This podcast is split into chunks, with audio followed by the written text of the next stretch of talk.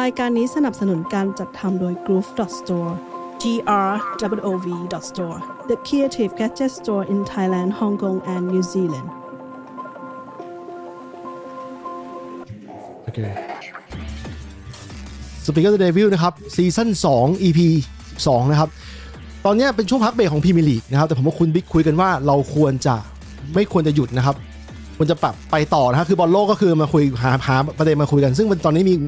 เราเก็บประเด็นได้พอสมควรนะครับพอดีวันนี้เนี่ยเรามีแขกรับเชิญพิเศษนะครับคือคุณวิกนะครับจากเพจเพจหกหกพันหนึ่งมายแล้วก็ YNWA โอ้ YNWA นี่คือ You Never Walk Alone นะครับอันนี้ชัดเจนมากผมวันนี้ผมกับคุณบิ๊กมาพร้อมกันนะฮะต้องถามต้องถามคุณคุณวิกก่อนนะครับว่าทำไมถึงมาชื่อเพจก็ชัดเจนนะครับ Y YNWA เนี่ยถามว่าทำไมถึงมาร่วมร่วมรายการของแมนยูครับผม ก็ดู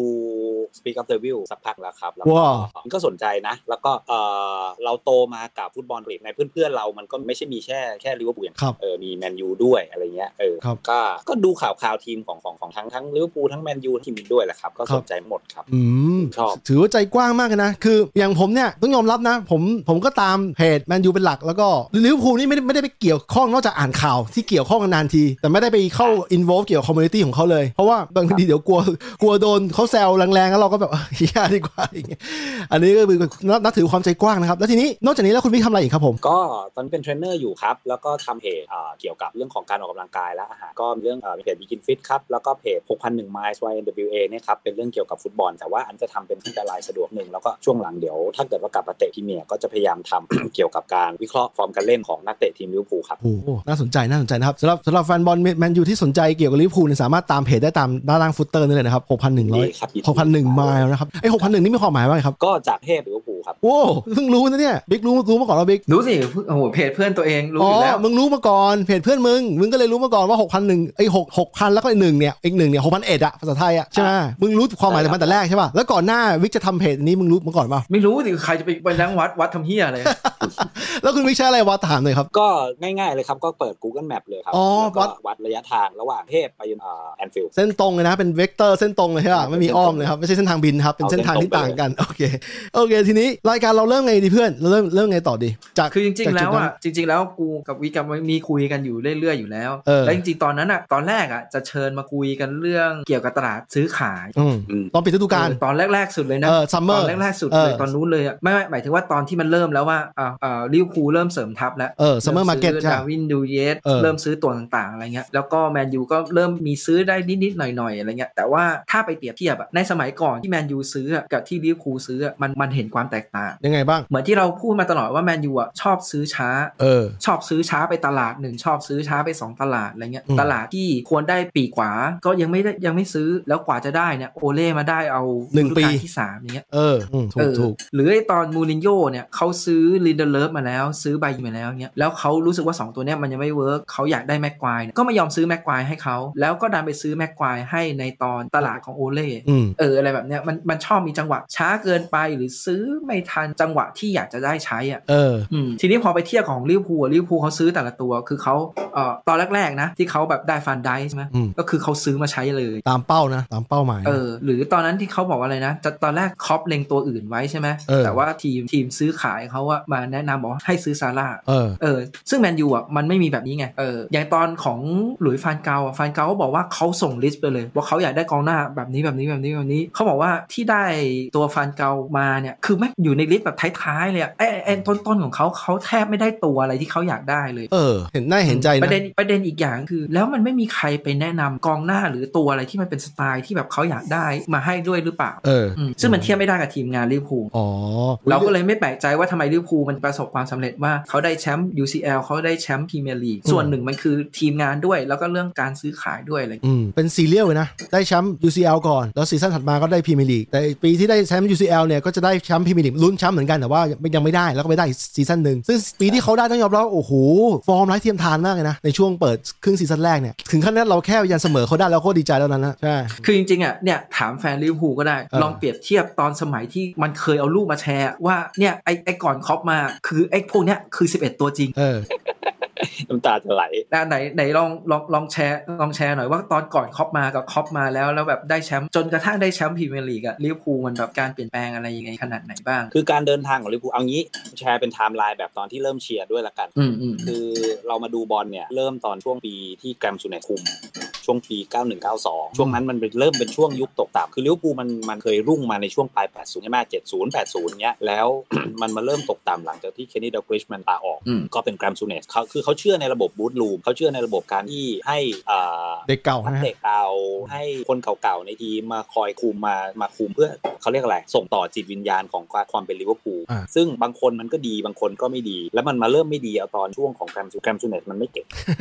มันจะบอกว่าไม่เก่งมันไม่เหมาะมากกว่ามั้งเออแล้วก็เราเริ่มเชียร์ตอนนั้น พอเริ่มเชียร์ตอนนั้นลิเวอร์พูลมันก็อะไรหลายๆอย่างตามคนไม่ทัน ครับ มันเริ่มตามในเรื่องของการตลาดไม่ทัน มันเริ่มตามของเรื่องวิทยาการของของสมัยใหม่ไม่ทันนะครับลิเวอร์พูลยังติดความเป็นโอสมั่นใจในความสำเร็จเก่าๆตัวเองว่าไอสิ่งกูเคยทำมาตลอด 20 ปีที่ผ่านมา กูก็ทำแล้วสำเร็จนี่หว่าทำไมกูจะต้องเปลี่ยนทีม ไอ้เฮียโคตรคุ้นเลยว่ะ เออคุ้นมากนะคุ้นมาก คือจริงๆมันเป็นวัฏจักรของทีมเลยเว้ย อ่ะจริงจริง แล้วก็หลังจากนั้นพอเชียร์ไปเรื่อยๆเรื่อยๆ มันก็เริ่มยิ่งดำดิ่งไปเรื่อยๆอ่ะผ่านยุคซูเนตไปเป็นรอยอีแวนไปเป็นรอยอีแวนมาเป็นเชลาอูริเย่อ่ะดีขึ้นมานิดนึงได้เทรเบิลแชมป์ดีขึ้นมานิดนึง หลังจากนั้นอูริเย่เข็นไม่ไหวต่อไปเป็นราฟาเอลเบนเตสอ่ะเข็นขึ้นมาได้ดีขึ้นอ่ะได้มาแชมป์แชมเปี้ยนส์ลีกแต่คือลิเวอร์แต่ว่าลิเวอร์พูลก็ยังมีความตามตามคนอื่นด้วยเพราะตามแมนไกลมากช่วงนั้นเราจะเห็นว่าลิเวอร์พูลตามทันเลยไม่ว่าจะเป็นเรื่องของการตลาดอะไรก็ตามแต่เรื่องของวิธีการนู่นนี่นั่น สนามซ้อมเอ่ยอะไรเอ่ยอย่างเงี้ยลิเวอร์พูลแบบอูดก็แบบไม่ได้แบบถูกพัฒนาอย่าง ครับ อืมจนมาถึงช่วงเลวร้ายที่สุดก็คือช่วงเป็นอ่าเจ้าของฮิกส์กับจิเลตเข้ามาซื้อครับ แล้วก็ช่วงนั้นก็เป็นโมเดลเอาเงินกู้มาซื้ออ ม แล้วก็ปล่อยให้ลิเวอร์พูลจ่ายดอก โดยที่ตัวเองไม่ได้สนใจจะพัฒนาทีมสักเท่าไหร่ อันนี้ก็คุ้นๆมัก็ นะ เล บิ๊ ย ก กลายเป็นว่า เห็นไหมเห็นไหม อันนี้ก็คุ้นๆ มันเหมือน แต่แต่แต่แต่แต่สิ่งต่างกันอย่างหนึ่งระหว่างลิเวอคร์พู รั ล บ ผมยังยังยังยังเชื่อว่าที่แมนยูไม่มีปัญหาแบบที่ลิเวอร์พูลเป็น เพราะว่าอย่างน้อยเนี่ยเขาเห็นปัญหาคือเขาเห็นจะบอกว่าไงดีเขาเห็นบทเรียนจากฮิกกับจิเลตนี่แหละว่าการที่เอามาถือไว้เฉยๆ โดยที่ให้มีหัวแล้วธุรกิจฟุตบอลอ่ะมันไม่ใช่ธุรกิจที่จะทำกำไรด้วยตัวเองขนาดนั้นอ่ะ ครับ เออเขาก็เลยเลือกที่จะเอาเข้าตลาดอะเพราะอย่างน้อยยังมีทุนจากคนอีกมากมาย ที่จะพร้อมสนับสนุนจะแบบระดมทุนได้ ครับ เออ มันก็ยังมีเงินตรงนี้ แต่ของฮิสกับจิเลตคือเลือกที่จะถือไว้กับตัวเอง และตัวเองก็ไม่พัฒนา เพราะไม่พัฒนาก็ยิ่งไปกันอย่างล้มยิ่งอะไรเงี้ย จนจุดที่ก่อนครอปมา มันจะเป็นช่วงที่เกือบจะล้มละลาย เกือบจะถูกตัดแต้มจำได้ เออ มันมีเดทไลน์ให้ว่าวันเท่าไหร่รู้ว่าจะได้ แล้ว FSG เข้ามาซื้อ หลังจากนั้นก็เริ่มค่อยๆดีขึ้น ในช่วง ในช่วง ในช่วงที่เมื่อกี้พี่พูดอะเรื่องที่รูปที่เอามาแชร์ มันเป็นช่วงของยุครอนฮัสซันเว้ย อืม เออแบ็กซ้ายของลิเวอร์พูลเป็นคอนพอลคอนเชสมาจากฮูแลมลิเวอร์พูลมีพวกดาวิดเอ็นก็อก อืม มีพวกอะไรพวกเนี้ยเออเป็นตัวจริง ซึ่งแบบอะไรวะเนี่ยอะไรวะเนี่ยแต่คือ แฟนลิเวอร์พูลก็ต้องจำใจเชียร์คือมันแย่มากเว้ยแต่ว่าก็กูก็ไม่มีตัวทีกว่าที่แล้วอ่ะซื้อใครเขาก็ไม่มา แล้วก็ไม่ไม่ไม่ใช่ซื้อใครก็ไม่มาด้วย ตังค์ก็ไม่มีซื้อด้วย ตอนนั้น สภาพตอนนั้นกลางตารางเลย เอาการตารางคือไม่ไม่ได้เล่น UCL ด้วยถูกไหมฮะ ใช่ คืออะไรความขลังในยุค 80 อะไรมันเอามาขายต่อไม่ได้เพราะว่ามันมันห่างไปละจาก 8 ยุค 80 มายุค 2000 กลางๆเนี่ย อืม แม้จะได้แชมเปี้ยนลีกมาบ้าง แต่สุดท้ายเนี่ยมันก็มีอะไรบางอย่างที่มันห่างกันไปใช่ไหม เราเป็นทุกทีมที่พร้อมชนะทุกทีมแล้วก็พร้อมแพ้ทีม ครับในช่วงเวลานั้นนะนะ mentality เราเป็นแบบนี้มาตลอดช่วง 20 ปีหลัง ครับจนกระทั่งหนึ่งหนึ่งสองสองพันสิบห้าเออเอาเอาเรื่องเรื่อง อ่า เจ้าของใหม่ก่อนเนี่ยเอาเจ้าของใหม่ก่อนเนี่ยครับ อ่า อ่า พอหลังจากเจ้าของใหม่มาเนี่ยช่วงนั้นน่ะเป็นช่วงที่เราก็แน่ใจเจ้าของใหม่ขนาดนั้น ครับ เพราะว่าโอเคด้วยความเขาเป็นบริการด้วยกันทั้งคู่ เราก็ไม่แน่ใจว่า มันจะซ้ำรอยเดิมไหม แต่ว่าหลังจากนั้นสักพักพอเริ่มสาบว่าอ๋อเขามีเรื่องทฤษฎีมันนี่บอลเราก็เลยเป็นไอ้เรื่องมันบอลเป็นไง แล้วก็ดูหนังดูอะไรก็เลยค่อนข้างเข้าใจว่าอ๋อเขาใช้วิธีการแบบแบบการบริหารทีมอเมริกันเลย ก็ก็อาจจะดีก็ได้นะอะไรเงี้ยเออก็ลองตอนเอาครอปมาเนี่ยเรายังไม่ได้ไม่ได้จะบอกว่าไงดีเราก็ไม่ได้ดีใจว่าต้องเป็นครอปขนาดนั้นนะนะสำหรับส่วนตัวนะเราแค่รู้สึกว่าเออครอปเป็นคนที่มีความสามารถ แต่เราก็ยังไม่รู้ว่าจะเหมาะไหมแต่ว่าเขามีแพชชั่นดีเอออะไรเงี้ยเพราะเราไม่ได้ศึกษาดอร์ทมุนด์ด้วยแหละ อืม เออแล้วพอหลังจากนั้นพอมาเขาก็ คือ เริ่ม กู เซ็ง เนี่ยดูบุนเดสใช่ไหมกูเห็นคอปมาตั้งแต่ตอนอยู่ดอร์ทมุนด์แล้วอะ อืม แล้วคือคนที่สามารถคุมดอร์ทมุนด์แล้วได้แชมป์นึกออกป่ะว่าได้แชมป์รู้สึกสองปีติดอะบาเยร์นคือปกติบาเยร์นมันจะไม่ค่อยยอมให้ใครได้ได้ได้แชมป์ นาน เออแบบ 2 ปีติดเนี่ยแทบแทบจะเป็นไปไม่ได้เลยอะไรเงี้ยซึ่งคล็อปมันทำได้ไง แต่ว่าสุดท้ายแล้วก็เหมือนที่ปัจจุบันที่เขาชอบพูดกันอะอาถรรพ์7ปีหรืออะไรเงี้ยแต่คือก็มันมันคือดอร์ทมุนด์นะเนอะสถานการณ์จริงมันไม่เหมือนลิเวอร์พูลตอนนี้หรอก ไอ้ไออาถรรพ์เจ็ดปีนี่มันอธิบายยังไงบ้าง มันมันก็คือว่าทำทีมปีที่เจ็ดใช่ไหมแล้ว ไม่หมายถึงว่าอาถรรพ์เจ็ดปีเนี่ยคือเขาพูดหมายถึงเฉพาะครอปอะเนอะเพราะว่า อ่า ไอตอนสมัยเขาทำดอทมูลนะเขาก็ทำลุ่งๆอย่างนี้แหละ แล้วสุดท้ายพอเข้าปีที่ 7อ่ะอยู่ดีอันดับมันล่วงกลาวเลย รู้สึกว่ามันก็เหมือนกันเหมือนเหมือนไม่ได้ช่วงหนึ่งอะที่แบบดอทมูลไปอยู่แบบท้ายๆตาราง ๆ ใช่ใช่ ช่ใช่ เออแล้วตอนจบปีนั้นรู้สึกตอน ได้ไป จบ แชมเปี้ยนลีกมั้งกลับมา เออ ได้ไป Champions จำจำจำไม่จำไม่ได้แม่นอ่ะแต่ก็คือแบบเหมือนแบบเขารู้สึกว่ามันไม่เวิร์กอ่ะ อื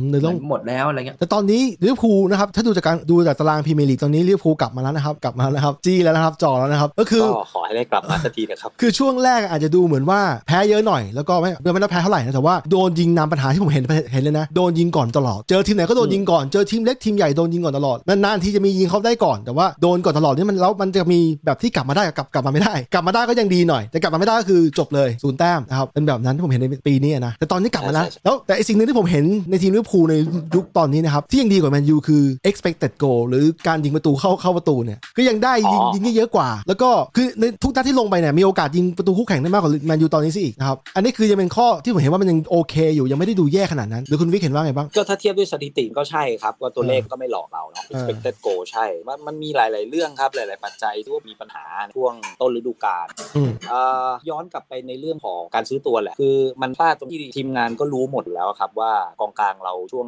30 กว่าอะ ครับ มันจะเป็นต้องเปลี่ยนหมดแล้วอะครับ ก็เราก็ list number one ไว้แล้วว่าก็ต้องชูอาร์เมนี่เพราะเราอยากได้ชูอาร์มา แต่ว่าปรากฏว่าชูอาร์เมนี่ไม่เลือกชูอาร์เมนี่เลือกมาดริดใช่ไหม มันยากหน่อยอย่างที่ว่าเขาทีมให้เขา อืมเราแข่งกับมาดริดเราแข่งยากอะ เใช่ใช่ ยากมากทีนี้พอเลือกชัวร์เมดเอ่อพอพี่เลือกมาดริดปั๊บทีมงานก็การประหมายว่าแล้วเอายังไงเราจะเอาคนเราจะเอาเบอร์สองเบอร์สามไหมผมเข้าใจว่าครอปน่าจะไม่เลือกครอปน่าจะแบบไม่เป็นไรงั้นเดี๋ยวรอจูดไปเลย แล้วก็ที่เหลือเนี่ยตอนนั้นเนี่ยณวันนั้นที่ก่อนเปิดฤดูกาลเราประมาณ8ปดเตัวหรือประมาณเกือบ10 ตัวรวมเด็กด้วยอะไรด้วยครับมันก็น่าจะพอมั้งตั้ง 18 ตัว 10 ตัวนะ ครับ กลับมาเล่นในในฤดูกาลใหม่ก็น่าจะไหวอะไรเงี้ยเออแล้วก็เรื่องของแผนเรื่องของอะไรเงี้ยผมว่าจริงๆทีมมันซ้อมด้วยการที่ต้องการให้มีนูนเยสเป็นศูนย์กลางเออมันก็เริ่มปรับทีมมาใหม่เริ่มตั้งกับพรีซีซั่นว่าเออเราจะเล่นแบบนี้เล่นแบบนี้อะไรเงี้ยแต่ปรากฏว่าพอเล่นไปแล้วนัดเจอคริสตัลพาเลตมั้งแล้ว เยสไปโดนใบแดง อืม เออศูนย์กลางของทีมมันาย ที่หัว เพราะ ที่หัวโขก ศู ใช่ไหม นย์ก หั ลาว ง หัวโขกคู่แข่งใช่ไหมครับ ใช่ใช่ใช่ เฮดบัตอ๋อ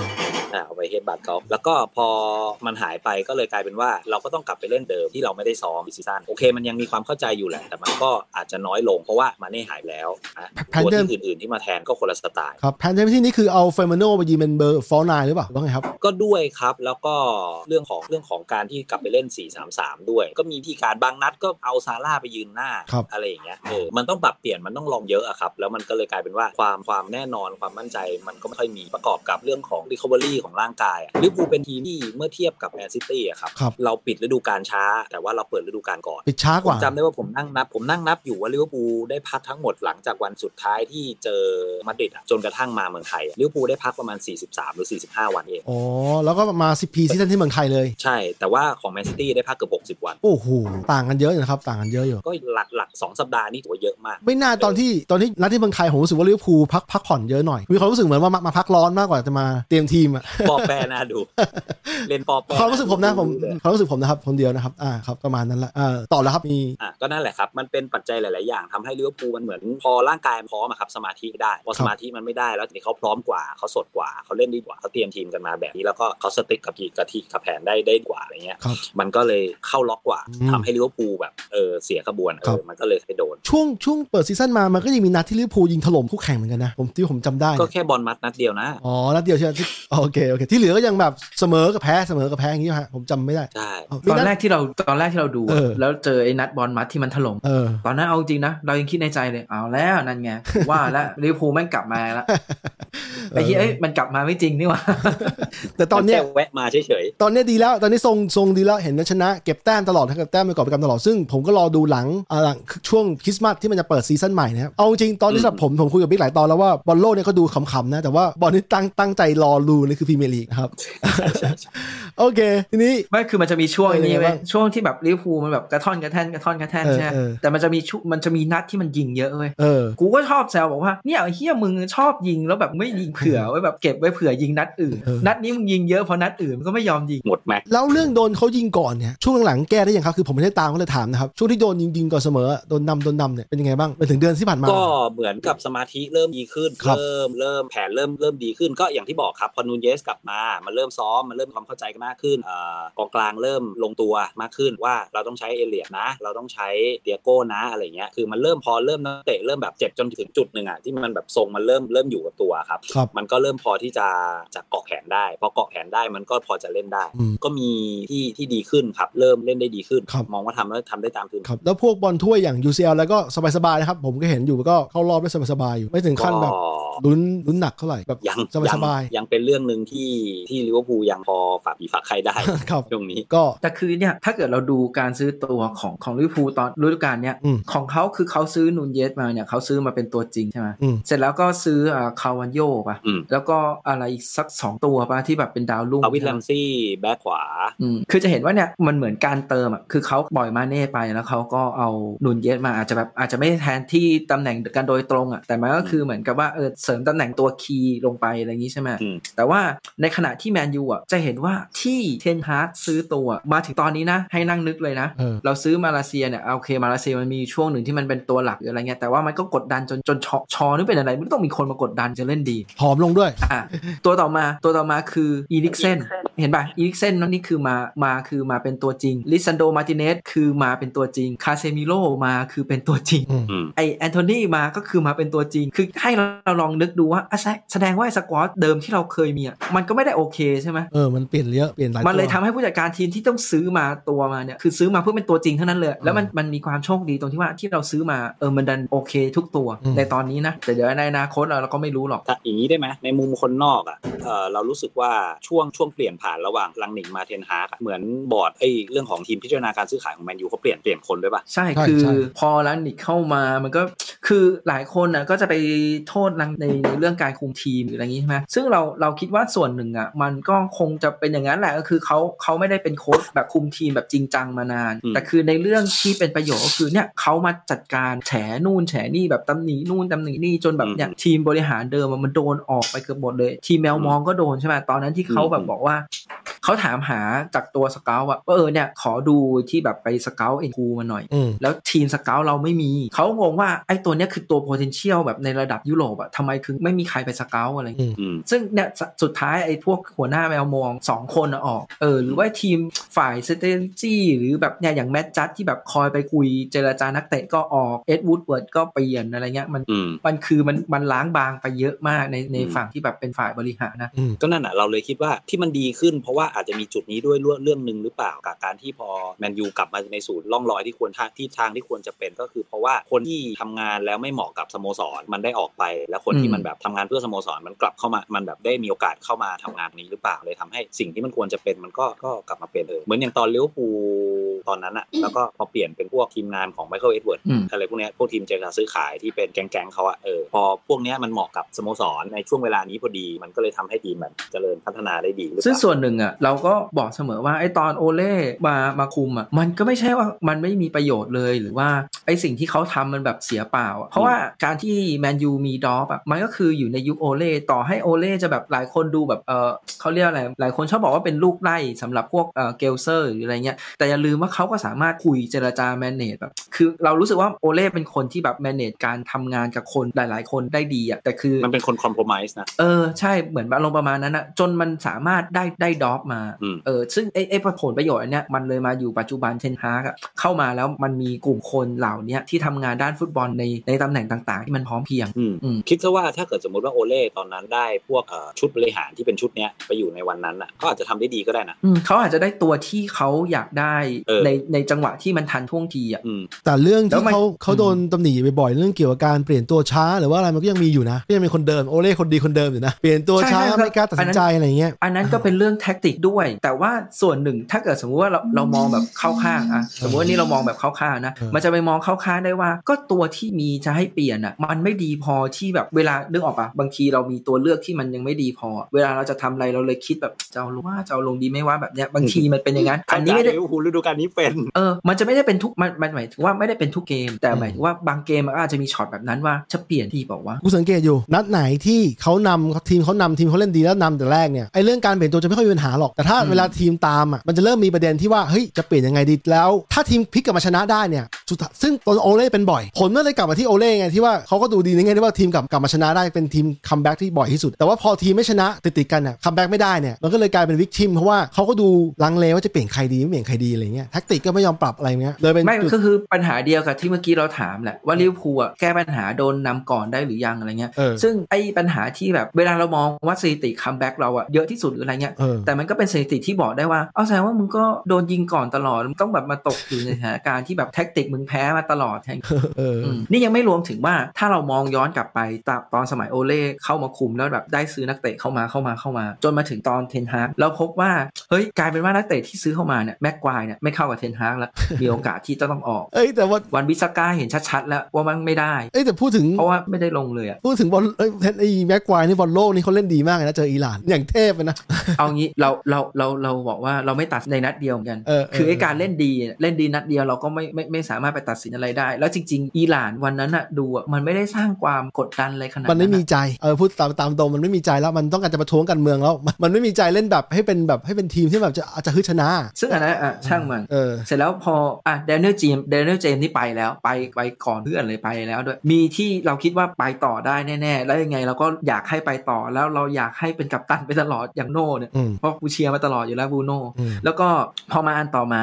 ต่อมาเราได้แล้วได้คาวานี่คาวานี่ไปแล้วเตเลสเตเลสไม่อยู่แน่ไม่ไม่น่าจะเข้ากับไอ้ที่เทนฮากวางไว้แน่ใช่ไหมมีได้อามัดกับเปเยสตีซึ่งเป็นดาวรุ่งแล้วเปเยสตีนี้คิดว่าอาจจะไม่ได้ไปต่อ เพราะว่ามันไม่ใช่ปีกสไตล์ที่เทนฮากอยากได้อามัดยังไม่แน่อามัดไปอยู่ซันเดอร์แลนด์ยืนตัวมันแบบยังโชว์ฟอร์มดีอะไรมีเนี่ยได้ซานโชได้วาลานเนี่ยซานโชก็ยังเป็นคำถามอยู่ใช่ไหมล่ะ อืม วาลาเนี่ยโอเคโรนโดเนี่ยบอกได้เลยไม่ไม่ไม่อันนี้ไม่เกี่ยวกับดราม่าหรืออะไรที่โรนโดก่อขึ้นนะ อืม แต่บอกได้เลยว่าโรนโดเนี่ยคือมรดกชิ้นสุดท้ายของปัญหาที่เอ็ดวูดเวิร์ดมันทำไว้ เหรอ แต่เอ็ดเอ็ดนี่เกี่ยวนะโรนัลโดเนี่ย ตอนเขาคัมแบ็ก เกี่ยว กลั สิ บมาเกี่ยวยังไงบ้าง เพราะว่ามันมันคือการซื้อตัวซื้อขายในยุคที่เป็นเอ็ด เหรอ นะ คือถ้ากูจะไม่ผิดอ่ะเอ็ดอ่ะมันมันลาออกก่อนจะเกิดดรา แต่มันยังไม่ออก เออมันเกิดดราม่าแชมเปี้ยนลีกเอ้ยไม่ซูเปอร์ลีกซูเปอร์ลีกใช่ไหม Super League อืม แล้วมันต้องรับผิดชอบเพราะว่าเขากำลังหาหาวิกทิมของของระบบนี้อยู่ เพราะว่ากูเข้าใจว่าทั้งเกลเซอร์ทั้งอะไรเนี่ย อยากให้ทีม อันนี้บนถึงลิเวอร์พูลด้วยนะ คืออ ม คือสโมสรบิ๊กทีมหลายทั้งยุโรปอะเรอัลมาดริดบาร์ซ่ายูเวนตุสอะไรอย่างเงี้ยอยากเล่นบอลรายการใหม่ที่ที่ทำเงินเขามองว่ามันทำเงิน แล้ว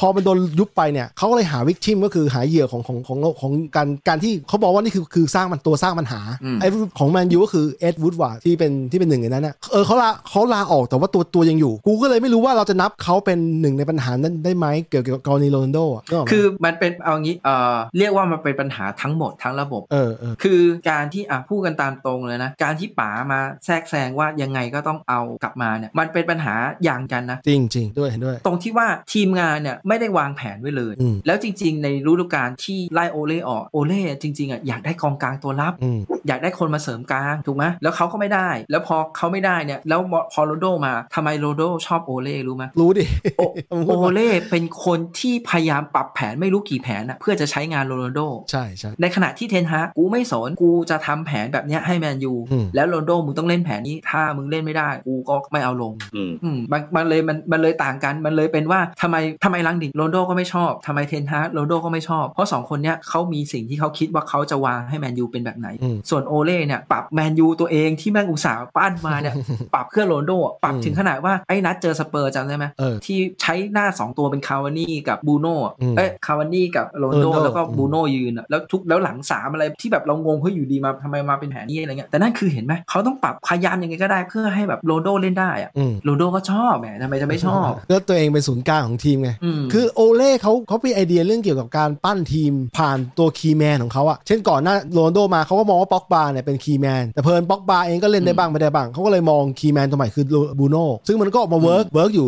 ทูบีแฟร์เขานะ มันออกมาเวิร์กช่วงเวลาหนึ่งอยู่ แต่ว่าพอโรนลโดมาก็กลายเป็นโรนลโดแล้วพอมันโรนลโดเนี่ยมันทำส่วนหนึ่งนะ อาจจะไม่ความความผิดไม่ไม่ไม่ได้อยู่ที่โรนลโดคนเดียวแต่ว่าเพื่อนร่วมทีมก็ดรอปไปเลยถ้ามึงจำถ้ามึงจำซีซั่นที่แล้วได้เนี่ยตั้งแต่โรนลโดมาเนี่ย คือจริงๆอ่ะอย่างที่อย่างที่คุยกันเนอะ เออ ความผิดไม่ใช่โรนลโด เออ อ่ะเอาจริงความผิดไม่ใช่โรนลโดโรนลโดมันแค่เป็นโรนลโดเว้ย ใช่ใช่ แต่ไอ้เพื่อนร่วมทีมอ่ะมันดันคือเวลาเราอ่านการ์ตูนอ่ะอย่างที่เราบอกตลอดมันเวลาอ่านการ์ตูนอ่ะโรนลโดแม่งชอบมีออร่าออร่าที่เปล่งออกมาว่ามึงต้องจ่ายบอลให้กูแล้วเดี๋ยวกูจะทำประตูให้ มันทำให้บางจังหวะเนี่ยมันไม่จำเป็นต้องจ่าย แต่เพื่อนมันแบบสัมผัสออร่าได้อะ เก่ง กูต้องจ่ายให้มึง มันไม่ใช่แค่ออร่าด้วยคือถ้าถ้าเพื่อนไม่จ่ายสมมตินะ มันก็จะมองค้อนๆแล้วก็ทำทำท่าทำมือของมันอะทำหน้าทำมือของมันอะซึ่ง ซึ่ง อืม ความเป็นซูเปอร์สตาร์ของมันน่ะมันออกมาหมดแล้วเพื่อนเพื่อนแม่งรุ่นน้องห่างกันสิปีอย่างเงี้ยอายุห่างกันสิปีหรือห่างกันเกือบ20 ปีอย่างอย่างพวกพวกอะไรอ่ะกินบูธอย่างเงี้ยมันเป็นมึงทำ ไง ผู้ใหญ่ขนาดอายุห่างกับมึง20 ปีทำหน้าไม่พอใจอย่างเงี้ย อ่ะเปรียบเทียบเปรียบเทียบอันนี้เพิ่งเพิ่ง เออ เพิ่งอ่านอันนี้มาเหมือนกันเปรียบเปรียบเทียบคล้ายๆกันได้ ยังไง เพราะว่าถ้าจำถ้าจำไม่ผิดอ่ะเควินดูแลนด์น่ะนักบาส NBA เนี่ย เออ เขาบอกว่าการเล่นกับเลบอนเจมส์เนี่ยแม่งเป็นท็อกซิก เออ เลบอนเจมส์นี่คือแบบอ่าเทียบได้แบบตัวท็อป ตัวเท ท็อป พ เลยอันดับ ตัวเทพ หนึ่งอันดับเอ่อคล้ายๆเนี่ยคล้ายๆ ถ้าเกิดตอนนี้มันคือสเตฟเฟนเคอร์รีกับเลบอนเจมส์เนี่ยมันคือโรนัลโดกับเมสซี่อ่ะตีตีคล้ายๆแบบประมาณแบบ เออ เขาบอกว่าทำไมท็อกซิกเพราะว่าคนแม่งชอบจับจ้องเว้ย เออ เออชอบจับจ้องแล้วแบบเหมือนประมาณว่าพอมันมีเลบอนเจมส์เนี่ยถ้าเลบอนเจมส์จ่ายสวยๆให้มึงแล้วมึงทำไม่ได้มึงโดนด่า อืม เออ ใช่ใช่ หรือแบบจังหวะแบบเนี้ยเลบอนเจมส์ว่างแต่มึงแม่งไม่ยอมจ่ายให้เขามึงโดนด่าอะไรเงี้ย เออ ซึ่งจริงๆบางบางจังหวะ มันก็เป็นจังหวะของบาสของอะไรที่แบบมันต้องเล่นไปตามจังหวะนั้นใช่ไหมแต่พอมันมีคนสักคนเนี่ยที่มันอาจจะทำให้ตัวจังหวะนั้นอ่ะมันเสียโดยที่ไม่ใช่เป็นที่ตัวเขานะเออแต่มันเป็นสิ่งรอบๆตัวอะไรต่างๆเนี่ยมันทำให้แบบจังหวะนี้มึงควรขึ้นชู แต่พออยู่ดีสายตาเหลือไปเห็นเอ้ยเฮียเลบอนเจมส์ว่าอย่างไงกูต้องให้เขาอาจจะเป็นแบบนั้น เออ ซึ่งโรนลโดมันอาจจะเป็นแบบนั้นด้วยเหมือนกันคือจริงๆตัวโรนลโดไม่ได้ผิด ใช่ แต่ ใช่ ไอ้คนรอบๆตัวเนี่ยมันดันไปรู้สึกว่าเออต้องจ่ายให้เขานะ ถ้าเกิดไม่จ่ายเนี่ยแล้วมึงทำพลาดเนี่ยไอ้เฮียมึงโดนด่าอาจจะโดนด่าหนักกว่าด้วย อืม เอออะไรแบบนั้น พอดีปีที่แล้วซีซั่นก่อนเนี่ยโรนลโดมีเมจิกอยู่อันหนึ่งที่มึงมึงบอกไปตอนที่แล้วอะคือโรนลโดมีสัดส่วนการคอนเวิร์ตคอนเวิร์ตประตูเนี่ยโคตรสูงประมาณ อืม 17%ได้ไหมยิงประมาณยิง 5 ใช่ ครั้งต้องเข้า 1 ลูกอ่ะ คือเขาบอกว่าปีที่แล้วโรนลโดเนี่ยอัตราการเปลี่ยนเป็นประตูอะสูงกว่าตอนที่มันได้บางระดอย กูกูก็ว่ามันคมมากปีที่แล้วต้องยอมรับว่ามันโอกาสยิงไม่เยอะหรอก แต่ยิงปุ๊บคมอ่ะมีเข้ากรอบอ่ะ ซึ่งเขาบอกว่าปีที่แล้วเนี่ยประมาณสัก 17%แล้ว อืม แล้วปีเนี้ยลงมาเหลือ 4% เอาให้เข้ากรอบก่อนดีกว่า เออ แล้วเออแล้วประเด็นเรื่องนี้เนี่ยมันมันเกี่ยวกับทีมชาติโปรตุเกสที่กำลังจะแข่งยังไม่แข่งใช่ไหมกำลังจะแข่งเนี่ย อืม เขาบอกว่ามีความเป็นไปได้ว่าโรนลโดอาจจะไม่ลงตัวจริงเหมือนกันนะมีความเป็นไปได้นะเพราะว่า เราไม่เราไม่เชื่อ เออเดี๋ยวลองดูก่อนเพราะว่า ไม่ชื่อเอาจริงเราไม่เชื่อ เพราะว่าช่วงช่วงอุ่นเครื่องนัดก่อนไม่มีโรนลโดทีมก็เล่นดี ไม่ ก็เล่แต่นดี ตอนนั้นเขาบอกว่าโรนลโดไม่สบาย อ๋อไม่สบายใช่ไหม อืม รอดูกันต่อนะฮะ แต่ทีนี้เราพูดถึงโรนลโดแล้วเนี่ย มันมันอย่างแรกเลยผมคิดว่าแฟนบอลที่ติดตามทุกคนรู้อยู่แล้วว่าตอนเนี้ยสโมสรแมนเชสเตอร์เนี่ยแมนเชสเตอร์ยูไนเต็ดเนี่ยประกาศแยกทางเรียบร้อยแล้ว เป็นการที่เป็นสิ่งที่เราคาดเดาล่วงหน้าเลยว่าจะเป็นแบบนี้เพราะว่ามันอยู่ต่อกันไม่ได้ละอีกอันหนึ่งคือเป็นการสัมภาษณ์ครั้งสุดท้ายที่เราคุยที่เราคุยกันในเกี่ยวกับกับเอ่อพีเอสมอร์แกนเนี่ยเราตอนนั้นตอนรายการตอนก่อนเราคุยกันเนี่ยเขายังคุยไม่จบหมายความว่ารายการตอนเต็มยังไม่ออกออกแต่แค่ทีเซอร์เนี่ยตอนนี้ออกครบแล้วสองตอนเป็นไงบ้างเพื่อนรู้สึกกันไงบ้าง จริงๆอะอยากถามวิกเหมือนกันว่า เออเออ เราเชื่อว่าวิกอะต้องได้อ่าน อาจจะไม่ได้ดูหรอกแต่ก็ต้องได้อ่านบทสัมภาษณ์มา มีความคิด ว่าอย่างไงว่าแบบรู้สึกว่าโรนลโดทำถูกไหมหรือว่าแบบโรนลโดสมควรทำแบบนี้ไหมอะไรอย่างเงี้ย ตอบตามใจนะครับไม่ต้องไม่ต้องไม่ต้องตามใจไม่ต้องเกรงใจพวกเรา ตอบสิ่งที่คิดมันได้เลยนะฮะ ในมุมของผมเหรอว่าไม่เหมาะสม ว่ะ time and place ไม่ดี อืม เออคือในขณะที่บอกว่าไงดี ในเรื่องของเวลา คือผมมองว่าเขาเลือกที่จะมองมองตัวเอง มองว่ากูเดือดร้อนอะมองว่ากูไม่ได้ลงเล่นกูไม่ได้รับความรบกูไม่ได้เป็นคนสำคัญของแล้วอะแล้วก็เลยกลายเป็นว่ามันกลายเป็นเรียกร้องเอาอะเรียกร้องที่จะเอาอะเอาความสำคัญกลับมาเอาเอาเอาสายตาทุกคู่กลับมาทำไมถึงทำแบบนี้กับฉันอะไรเงี้ยฉันเป็นคนที่แบบพยายามทำเพื่อทีมนะเว้ยอะไรแต่ว่าบางทีเราก็มันก็ต้องไม่ลืมว่าไอ้ความพยายามหรือความหวังบางทีหลายๆอย่างถ้ามันพอมันเกินลิมไปแล้วอะมันไปทำร้ายคนร้ายสิ่งรอบข้างเราเออ ซึ่งดูแล้วเขาไม่ได้สนใจนะเขาไม่ได้สนใจเรื่องนี้เขาไม่สนใจ lateral damage หรือการที่มันทำร้ายสิ่งรอบข้างเขาสโมสรเขาเขา อืม เขาไม่ได้มองเรื่องนั้นเลย คืออะไรกลายเป็นกลายเป็นว่าเขาเขาไม่ได้คิดมันไปแล้วไงคืออย่างบอกคือเขาเขาคิดว่าทำไมไม่สนใจฉันทำไมถึงไม่เอาฉันเป็นศูนย์กลาง ครับ ต้องกลับมาสนใจฉันพอแค่คิดแค่เนี้ยมุมแค่เนี้ยมันก็เลยกลายเป็นว่าทุกอย่างก็เลยไม่ได้มองรอบข้างไปเลยกลายเป็นว่าเอองั้นมึงมึงก็โดนกันไปเลยละกันพวกมึงก็เออเจ็บกันไปเลยละกัน ในอีกมุมหนึ่งสมมติว่านัดซีซั่นนี้เปิดซีซั่นมาอโรนโดไม่มาพรีซีซั่นก็ได้เพราะเหตุผลครอบครัวเลย แต่เพอิญเป็นร่างทองร่างอายุ 30 ยิงเป็นตรง อืม คิดว่าคิดว่าเคสนี้โรนลโดจะออกมาพูดอย่างนี้ไหม ก็ไม่นะ เออผมว่าไม่นะผมว่าไม่ อืม คือเขาเขารู้สึกว่าเขากำลังมีปัญหาบางอย่างแล้วเขาต้องต้องต้องระบายออกมา แต่มันเป็นการระบายออกผ่านแมสมีเดียแต่ว่า อ ถ้าเขาถ้าปัญหานั้นอ่ะมันเขายังฟอร์มโชว์ฟอร์มไม่ได้อยู่ยังคอนเวิร์ตประตูได้แบบ โอ้โห ยิงเป็นตูยิงเป็นตูเนี่ยอ่ะสมมติยิงไปสิประตูก็ได้อ่ะไม่ต้องไม่ต้องเยอะเขาฮาแลนด์เอาสิประตูเนี่ยผมคิดว่าไอ้ปัญหาที่เขาเขาเจอเรื่องอื่นอ่ะเรื่องอื่นรอบแวดแวดล้อมอื่นอ่ะมันมันน่าจะลดทอนลงมาคนเขาไม่ออกมาพูด ก็ก้มหน้า ใช่ ก้มตาเล่นบอลไปต่อ คืออย่างนี้คือมันมีบทสัมภาษณ์ของลุยซาฮาซึ่งเราอะเห็นด้วย เออ ลุยซาฮาบอกว่าเขาประหลาดใจมากที่โรนลโดมาทำแบบนี้ เพราะปกติอะโรนลโดอะพิสูจน์มาแล้วหลายครั้งว่าเวลามีคนมาวิจารณ์อะไรเขามาแบบว่าอะไรเขาอะเขาใช้ผลงานในสนามอะ ปิดปากใช่ ใช่ไหม กลบเสียง เออ กลบเสียงวิจารณ์เหล่านั้นทิ้งไปหมดเลย อือฮึ แต่ว่ามันกลายเป็นว่าครั้งเนี้ยเขาเลือกที่จะมาพูดเพื่อแบบให้กลบเสียงวิจารณ์เหล่านั้นอ่ะมันเหมือนกับว่าเขาไม่มีหนทางอื่นแล้วที่จะกลบเสียงวิจารณ์ได้เขาเลยต้องใช้วิธี อืมแล้ว ก็เป็นได้ เป็นสุดท้ายผลลัพธ์ก็คือตรงตรงคิดว่าโรนลโดคำนวณไว้แล้วแหละว่าว่าสโมสรต้องไม่เอาเขาไว้ละก็คือต้องแยกทางกันแล้วเขาจะมีทางเลือก ทีนี้เขาก็บอกอยู่ในรายการเขาก็บอกเองว่าเขาได้รับออฟเฟอร์จากซาอุจริงๆ ตามที่ข่าวบอกมาเขาบอกว่ามันยากมากที่จะปฏิเสธเงินก้อนใหญ่เพราะว่าถึงแม้เขาจะเป็นคนที่รวยมากแล้วนะแต่ว่าพอซาอุยื่นข้อเสนอมาก้อนใหญ่ๆเลยเนี่ยโอ้โห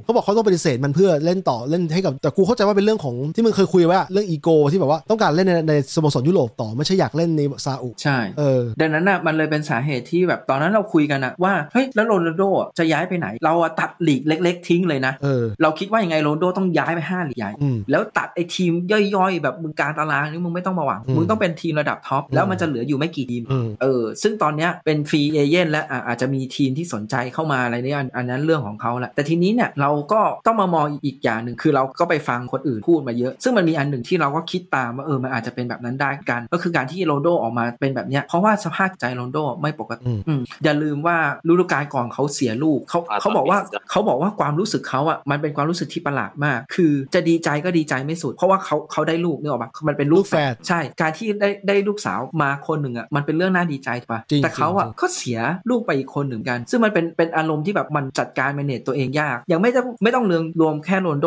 นะ รวมตัวภรรยาเขาตัวตัวแฟนเขาอ่ะมันก็น่าจะเป็นเรื่องที่ยากเหมือนกันสำหรับแม่ที่แบบปกติเวลาคลอดลูกมาแล้วมันก็จะมีอาการอะไรนะมัมมี่บูอะไรอยู่แล้วใช่ไหมที่แบบเป็นเหมือนแบบเป็นซึมเศร้าของแม่ที่แบบหลังคลอดซึ่งเขาเองก็ต้องดูแลแฟนเขาอะไรเงี้ยก็ว่าไป แต่ตอนนั้นเรายังชมเลยใช่ไหมล่ะว่าโรนลโดอ่ะขาดไปเกมเดียวรู้สึกเกมลิเวอร์พูลใช่ไหมที่ที่ไม่ได้ลงแล้วแล้วสุดท้ายถัดมาไปลงเกมอื่น อืม หรือเกมสักเกมอาจจะไม่ได้ แต่คือเขาหายไปแค่เกมเดียวทั้งที่จริงๆอ่ะตอนนั้นเรารู้สึกว่าเออ พักพักก่อนก็ได้ ต่ให้โรนลโดแบก อืม แบกเราอยู่อ่ะเออพักก่อนก็ได้ยังไงมันเป็นเรื่องครอบครัวตอนนั้นเรายังรู้สึกว่าโอ้โหโรนลโดแม่งสปิริตสุดยอดมาก เออ ใช่ เออแต่ว่ามันก็มีเรื่องต่อมาว่ามันก็เป็นไปได้ว่าเอ่อแฟนเขาไม่โอเคกับเมืองแมนเชสเตอร์แล้วมันเหมือนการอยู่ที่เนี่ยมันทำให้รีพีทความทรงจำการเสียลูกไปได้อ่ะอันนี้เข้าใจ เสร็จแล้วมันมาเจอว่าลูกป่วย แต่ว่าสโมสรไม่เชื่อ จริงๆ ไม่ใช่สโมสรเขาบอกว่าตัวผู้บริหารบางคนไม่เชื่อ อืม มันทำให้สภาพจิตใจแม่งแย่ไปแล้ว แย่ไป อ่ะทีนี้อยากย้ายทีมอาจจะเป็นไปได้ว่าตอนแรกเขาก็ไม่ได้อยากย้ายทีมจริงๆหรอกสมมตินะแต่พอมาเจอไอ้เรื่องประมาณแบบเนี้ยแล้วมามีเจอคนแม่งไม่อยากไม่เชื่ออีกอะ่ะเขาเลยคิดเรื่องย้ายทีมแบบจริงจังว่าเออไม่อยากอยู่แล้วแต่กลายเป็นว่าข้อเสนอที่เข้ามาอันนี้ถ้าตีถ้าตีแบบว่าทำให้จิตใจมันแย่นะข้อเสนอที่เข้ามาบันดันไม่มีข้อเสนอในทีมที่แบบใหญ่ อืม ๆ ก็มีแค่ซาอุว่าอะไรเงี้ยมันก็ทำให้รู้สึกว่ามีข้อสงสัยกับตัวเองหรือเปล่าว่าเฮ้ยฉันไม่เป็นที่ต้องการแล้วหรือเปล่า เสร็จแล้วพอมาเล่นในเกมมาในแมตช์อะก็ทำผลงานให้ตัวให้ตัวเองไม่ได้แล้วมันก็หงุดหงิดเขาอีก ก่อนจะลงเล่นเนี่ย ตอนแรกเป็นตัวสำรองก่อนช่วงหนึ่งไอ้มี เออ ได้ลงสลับกันไปสำรองได้ลงตัวจริง แล้วก็พอลงตัวจริงก็เลยไม่ดีก็เลยเป็นสำรองต่ออ ม แล้วเขาค้นพบว่านักเตะใหม่หลายๆตัวเนี่ย ไม่ได้พีซีซั o นแต่มาถึงก็เฮนฮางให้ลงเลย อย่างเช่น รู้สึกจะมาร์ติเนสจะหนึ่งในนั้นได้ไหม คือ มาร์ติเนส คือคือไม่ไม่ไม่คือจริงๆคือจริงๆอ่ะต้องบอกงี้ เออ จริงๆอ่ะมองแค่แอนโทนีได้เลย เออ เพราะว่ามาร์ติเนสอ่ะถือว่ามาพรีซีซั่นไหมมาร์ติเนสเองก็มาพร้อมๆกับโรนัลโดแหละ เออเออ เออ แต่ว่าเขาก็เล่นเล่นแล้วมันเข้ากับระบบ แค่นั้นเลยจริงๆอ่ะเราถ้าเกิดเรามองแบบให้เข้าใจอ่ะคือพรีซีซั่นส่วนหนึ่งที่เทนฮาร์กพูดถึงพรีซีซั่นกับโรนัลโดอ่ะคือเขาอาจจะไม่ได้พูดเรื่องความฟิต เออ เขาอาจจะพูดถึงเรื่องความเข้าใจแท็กติก เออ แต่เขาแค่พูดรวมๆ เออ โรนลโดมึงอยากเคลียร์เนี่ยมึงไปคุยกับเทนฮากสิ หรือว่ามึงคุยแล้วแล้วมึงไม่เข้าใจ แต่แต่ ใช่ไหม แต่เรื่องนี้เห็นชัดว่ามันอยู่มันคาใจโรนลโด เพราะว่าเขา อืม รู้สึกว่าโค้ชเลิกปฏิบัติ คือเขาแม่งบอลลองโดสี่ห้าสมัยแล้วตัวเองก็เพิ่งยิงเป็นเป็นแบบตัวยิงสูงสุดในของทีม แต่ปรากฏว่าโค้ชแม่งไม่ได้ให้ลงแต่แรกแอนโทนีมาปุ๊บลงปั๊บเลยเขาก็รู้สึกว่าอันนี้เรื่องคาใจเขานะ มันออกในรายการเขาก็บอกอยู่อันนี้อันนี้อันนี้ไอ้พาร์ทนี้เราเข้าใจเขานะเฉพาะพาร์ทนี้นะ ใช่ไหมคือเอาจริงทั้งรายการเนี่ยผมรู้ผมดูแล้วรู้สึกว่ามันเหมือนกับเพื่อนปรับทุกข์ให้กันอะหรือหรือคนที่แบบปรับทุกข์ให้ญาติผู้ใหญ่เพราะว่าพีซมอร์แกนมันก็อายุเยอะแล้ว แต่ว่าเพอเออมันเป็นปรับทุกข์แบบออกอากาศ อะ มันก็เลยกลายเป็นว่า เพราะว่ามันมีเพราะในรายการเนี่ยมันปูพื้นมาดีอยู่คือมันเล่าเรื่องส่วนตัวเล่าเรื่องนั้นเรื่องนี้ก่อนแล้วก่อนเข้าเรื่องฟุตบอลแล้วเขาก็ค่อยๆเล่าถ้าเกิดฟังจากต้นจนจบแล้วเรามองจากมุมเพื่อนโรนัลโดเนี่ยอาจจะเห็นใจเขาอยู่บ้างไม่ใช่ว่า ไม่ใช่ว่าจะแย่ร้อยเปอร์เซ็นต์แต่เพลินว่าไอ้พาร์ทที่เขาพูดออกมาเกี่ยวกับสโมสรเนี่ยในแง่ของการแบบเป็นภาพลวงของของของทีมเนี่ยมันท็อกซิกแล้วเพราะว่ามันทำให้สโมสรที่บรรยากาศกำลังจะดีๆอยู่หรือว่าอะไรกำลังจะเปลี่ยนแปลงเนี่ยมันชัยชนะที่เก็บที่เก็บที่เพิ่งเก็บมาเนี่ยก็ไม่มีความหมายเลยเพราะว่าเขาออกมาปุ๊บเนี่ยมันมันมันแรงกว่ามันออก Impact สูงกว่ามาก ถึงขั้นแบบสื่อทั่วโลกแล้วล่าสุดตัวเขาเองเนื่องจากเป็นซูเปอร์สตาร์อยู่แล้วเนี่ยเขาไม่ต้องกลัวเรื่องตกงานอ่ะเขาตกงานแล้วเพิ่มว่ามันมันมีทั้งบอลโลกให้ให้รออยู่ใช่ไหมแล้วมีงานโฆษณาอีกเพียบที่ที่รอเขาไปถ่ายช่วงเนี้ยช่วงเวลาใกล้ๆกันเนี่ยล่าสุดเห็นออกไทม์สแควร์ด้วยเปิดตัวมาดามทุสโซอีกแล้วรู้สึกว่าหลังจากโรนลโดเนี่ยเรื่องงานเนี่ยไม่ต้องกลัวเลยเรื่องงานเรื่องเงินนี่ไม่ใช่ไม่ใช่ประเด็นเลยเออ ใช่ ทีเนี้ยคือสำหรับเราอ่ะเราอะไปคิดต่อว่าอ่าท ทีเนี้ยมันมีเรื่องตอนอ่าอุ่นเครื่องนัดลาโย เออ ที่มันออกจากสนามก่อน แล้วมันก็บอกว่าเนี่ยทำไมโฟกัสแค่มันทำไมไม่โฟกัสคนอื่น คนอื่นก็ออกไปเหมือนกันทำไมมันมันมีแค่มันที่ผิด แต่อย่าลืมว่าตอนสโมสรชี้แจงออกมาสโมสรหรือเทนฮากก็ชี้แจงออกมาว่าเฮ้ยอย่าไปโฟกัสโรนลโดมันมีคนอื่นเหมือนกัน แล้วผมมาไปจัดการคนอื่นด้วยเหมือนกัน เออ เออแต่เป็นสื่อแต่เขาวเนี้ยหลาย ๆ อย่างอะมันทำให้โรนลโดอะมันเอาไปมิกซ์รวมกัน แล้วโทษไปที่ตัวสโมสรด้วยโทษไปตัวสื่อด้วยโทษอะไรเงี้ยแต่คือมันหลาย ๆ อย่างรวมกันใช่ไหมทีนี้ไอ้จุดแตกหักเลยอะเราคิดว่าคือเกมนัดสเปอร์นี่แหละ เออ อ่าอ่าอ่าอ่าที่ อ่าคือทั้งหมดเนี่ยปุ๊บไอ้ที่บอกเนี่ยสภาพจิตใจมันเริ่มแย่ฟอร์มตัวเองก็ไม่ดีลงลงก็พิสูจน์ตัวเองไม่ได้สักทีอะไรเงี้ยคือถ้าเกิดให้เทียบให้เทียบกับคาเซมิโร่ก็ได้ เออ คาเซมิโร่มาเนี่ยแม่งก็นั่งสำรอง ตัวจริงมาดริ นั่ ด งสำรองใครแม็กโทมิเน่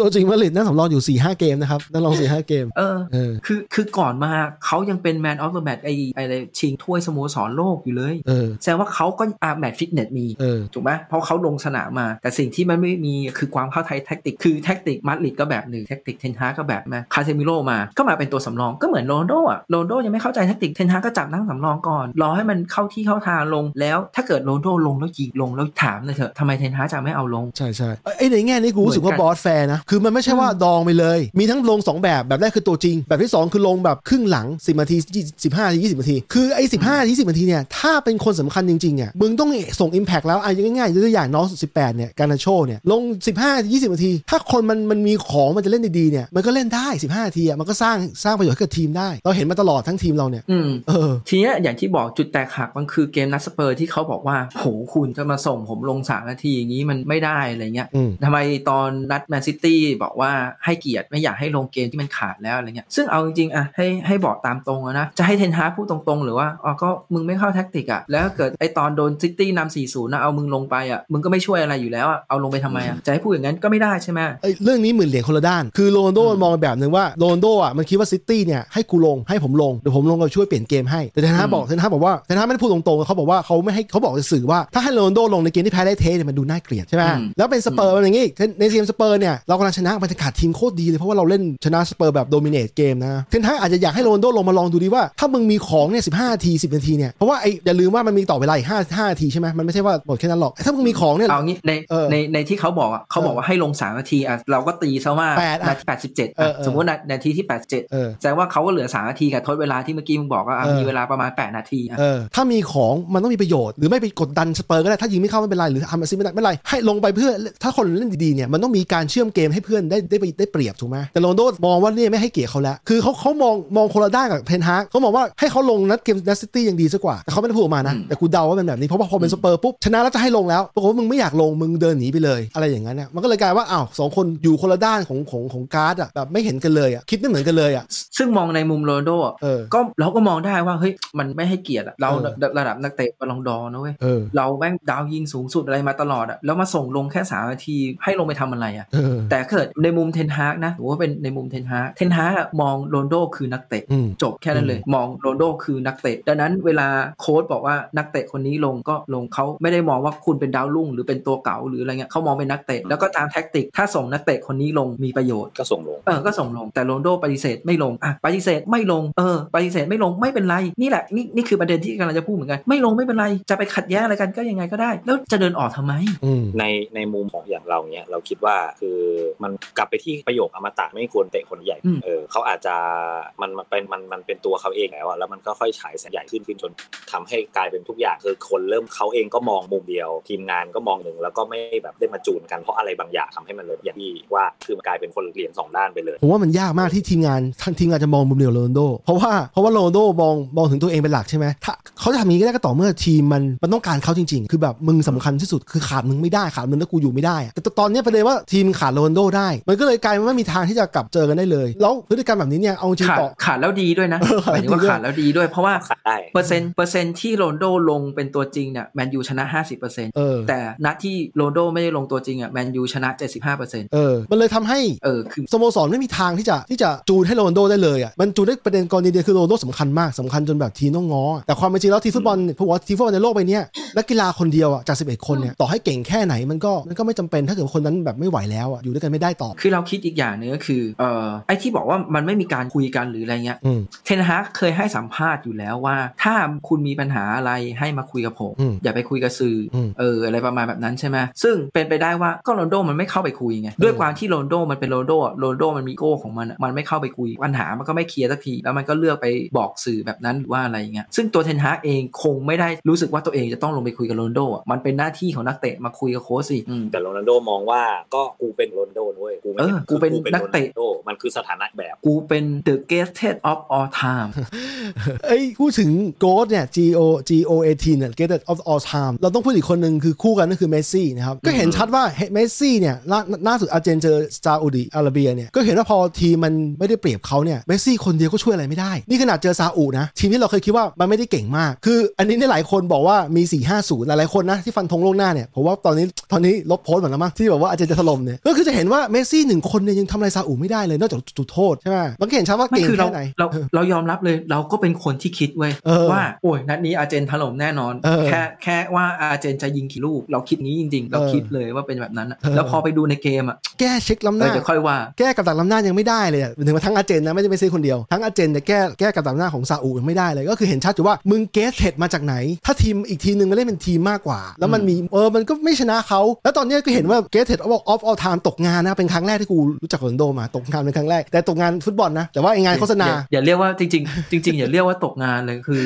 เขาเขาอยากเปลี่ยนงานยู่ เออ แล้วะ ใช่ใช่แต่เขาไม่เคยมีโมเมนต์นี้มาก่อนเขาไม่เคยเป็นฟรีเอเจนต์มาก่อนตั้งแต่เขาเป็นเทิร์นโปรมาเทิร์นโปรมืออาชีพมาเนี่ย อ่ะ เออแต่ว่าไอ้งานโฆษณานี่แม่งอย่างเข้าเลยนะ ตั้งแต่ออกออก วาด พี มานี่ เออออกพีสมอลแกนมาเนี่ยเออ ซึ่งซึ่งหลังจากไอเหตุการณ์ในนัดสเปอร์เนี่ยเรารู้แล้วว่าหมดแล้ว ยังไงอะโรนลโดไปแน่นอน และถ้าเกิดสโมสรยังจะไปต่อสัญญา อะไรโรนลโดเนี่ยแสดงว่าสโมสรนะแม่งไม่ก้าวหน้าเฮียอะไรเลย การบริหารมึงแม่งแบบกระจอกสัตว์ต้องไปไปง้อนักเตะที่แบบทำผิดแล้วทำผิดอีกเนี่ยอืมแล้วยิ่งพอเห็นสัมภาษณ์นะเรารู้เลยว่าแค่วันไหนที่สโมสรจะประกาศแยกทางรอเลย แล้วเรารู้ด้วยนะว่าระหว่างเนี้ยเขาต้อง work out อยู่ work out ที่นี่คือพยายามทำอะไรบางอย่างเกี่ยวกับสัญญาอยู่เพราะว่าเรื่องนี้มันเกี่ยวข้องกับความเป็นสัญญาความเป็นซูเปอร์สตาร์ความเป็นหลายๆอย่างที่มันเกี่ยวข้องกับการเงินการอะไรเงี้ยการการกฎหมายอ่ะ อืม ถ้าเกิดทำผิดพลาดไปจะโดนฟ้องอีกอะไรเงี้ยต้องพยายามให้มันให้มันตกลงกันให้ได้อะ ก็เห็นเขาบอกว่าถ้าเกิดแมนยูยกเลิกสัญญาแบบแบบโรนลโดไม่ได้ผิดอะไรเลยเลยอะไรเงี้ยมันต้องจ่ายค่าชดเชย 16 ล้านปอนด์ ใช่ใช่ อ่าหรือคือมันมีคนเทียบไงว่าอ่ะเหตุการณ์โรนลโดเนี่ยแมนยูทำอะไรได้บ้าง เออ อย่างเช่นแมนยูก็ปล่อยโรนลโดไว้อย่างนั้นแหละอยู่ในทีมจ่ายค่าเหนื่อยไป แล้วก็อ่าไม่ต้องให้ลงเล่น หรือแมนยูปล่อยให้คนอื่นยืมไป แล้วไปหารค่าเหนื่อยเอา หรือว่าก็เนี่ยก็ต้องมาเรื่องกฎหมายยกเลิกสัญญาโดยไม่จ่ายค่าชดเชยเขาบอกว่าถ้าเกิดยกเลิกสัญญาโดยการจ่ายค่าชดเชยอ่ะแมนยูสู้ให้โรนลโดอยู่ในทีมโดยแบบจ่าย คุ้มกว่า ค่าเหนื่อยไปเรื่อยๆอ่ะมันยังเสียไม่เยอะเท่าอะไรเงี้ย yeah ซึ่งสุดท้ายแล้วอะพอยบทสัมภาษณ์มันออกมา เรารู้สึกว่าจริง ๆ แล้วอะวงในของสโมสรอะรู้อยู่แล้วว่าโรนลโดมีการทำแบบนี้ เพราะถ้าเกิดเราจำได้อะจากไอ้นัดที่แพ้เอ่อแอสตันวิลล่าแล้วก็นัดต่อมาที่เราชนะแอสตันวิลล่าแล้วก็ชนะฟูลแลมอะโรนลโดไม่ได้อยู่ในลิสต์ทีมใช่ไหม อืม แล้วสโมสรแล้วก็เทนฮากให้สาเหตุว่าโรนลโดป่วย เออ เออ แต่จริงๆไปถ่ายแบบ แต่เรา อยู่ไปถ่ายแบบไปออกสื่ออยู่ เอออาจจะเป็นไปได้ไหมอาจจะเป็นไปได้ว่า เขาเขารู้วงในแบบสโมสรรู้อยู่แล้วว่ามันมีอย่างแล้วก็บทสัมภาษณ์เนี้ยไม่ผ่านการอนุญาตจากสโมสรว่าให้ให้ไปสัมภาษณ์ได้ เออ เออ เท่าที่กูติด ก็ ตาม มัพนวก ก็ถือว่ามันเป็นผิดกฎ อ่ะครับเท่า ใช่ ที่ ผิดกฎ เท่าที่ผมติดตามเกี่ยวกับวงการสื่อมาเนี่ย มันเป็นมารยาทอย่างหนึ่งด้วยที่เจ้าของสื่อที่สัมภาษณ์โรนลโดอ่ะจะต้องบอกสโมสรบอกไว้คร่าวๆอ่ะบอกให้รู้อ่ะไม่ใช่มาเซอร์ไพรส์เขาเนกออกไหม อืม เพื่อให้เพื่อให้วันหน้าอันนึงข้างหน้า มีนักเตะใน A ใน B แล้วก็ได้ที่ไปคุยกับเขาต่อในอนาคตได้ต่อคุยแบบดีๆอ่ะไม่ใช่แบบแบบเนี้ยแต่ไม่ใช่ว่าเออเขาเขาต้องบอกตามตามมารยาทนะเขาจะไม่ใช่แบบอยู่ๆมึงมาเซอร์ไพรส์เขาผ่านการเปิดตัวทีเซอร์เลยอะไรไม่ใช่ แต่บอกก่อนล่วงหน้าว่าจะมีแบบนี้ อืม อะไรอย่างเงี้ยนะผม คือมันมีนี่เขาบอกว่าไอ้กรณีเนี้ยใครๆก็มั่นใจว่ายังไงอะต้องยกเลิกสัญญาแน่เพราะมันเคยมีกรณีลอยคีนมาแล้ว เออใช่ใช่ เออแต่ว่าลอยคีนเนี่ยให้สัมภาษณ์กับ MUTV เออ แล้วป๋าไปรู้ก่อน เออ ป๋าก็เลยสั่งระงับไม่ไม่ให้ออกอากาศ เออ ตอนแรกก็มีคนคิดไว้เหมือนกันว่าเฮ้ยหรือว่าแมนยูอาจจะแบบไประงับการออกอากาศไอเทปอันนี้ไหม เพราะว่าจริงๆแล้วแมนยูเองก็มีสิทธิ์หมายถึงว่าถ้าเกิดสมมติออกอากาศไปแล้วมันทำภาพลักษณ์อะไรเสียหายจัดๆเลยอะไรเงี้ย อืม มันก็มีสามารถมีสิทธิ์ฟ้องร้องอะไรกันได้ ซึ่งแบบมันก็ไปในชั้นศาลอะไรอีกอย่างใช่ไหมล่ะ อืม อืม แต่ไม่แน่เขาอาจจะได้รีวิวแล้วก็ได้แล้วเขาก็รีวิวเสร็จปุ๊บก็อ๋อโอเคโรนลโดมาแบบอ่ะเสียหายแบบนี้อ่ะไม่เป็นไรอะไรเงี้ย มัน อาจ มั จะ น เป็ ไม่ น ใช่คไปวาม ได้ เสียที่ยอมรับไม่ได้ไม่ได้เอาเรื่องเบื้องลึกเบื้องหลังขนาดที่แบบคนออกชื่อขนาดนั้นว่ามามาแชร์ ใช่ มันมันแค่วิจารณ์ พูด เอ ถึ อง การงาน ใช่ใช่ ที่มันผิดพลาด เรื่องเนี้ยขนาดราชวงศ์อังกฤษเนี่ยรอยัลแฟมิลี่อ่ะก็โดนเหมือนกัน ไม่ใช่ว่าสโมสร อนอะไรเงี้ยมันโดนกันหมดถ้าเกิดว่ายังพูดในกรอบเออพูดในกรอบของความเป็น Public Public Figure อะ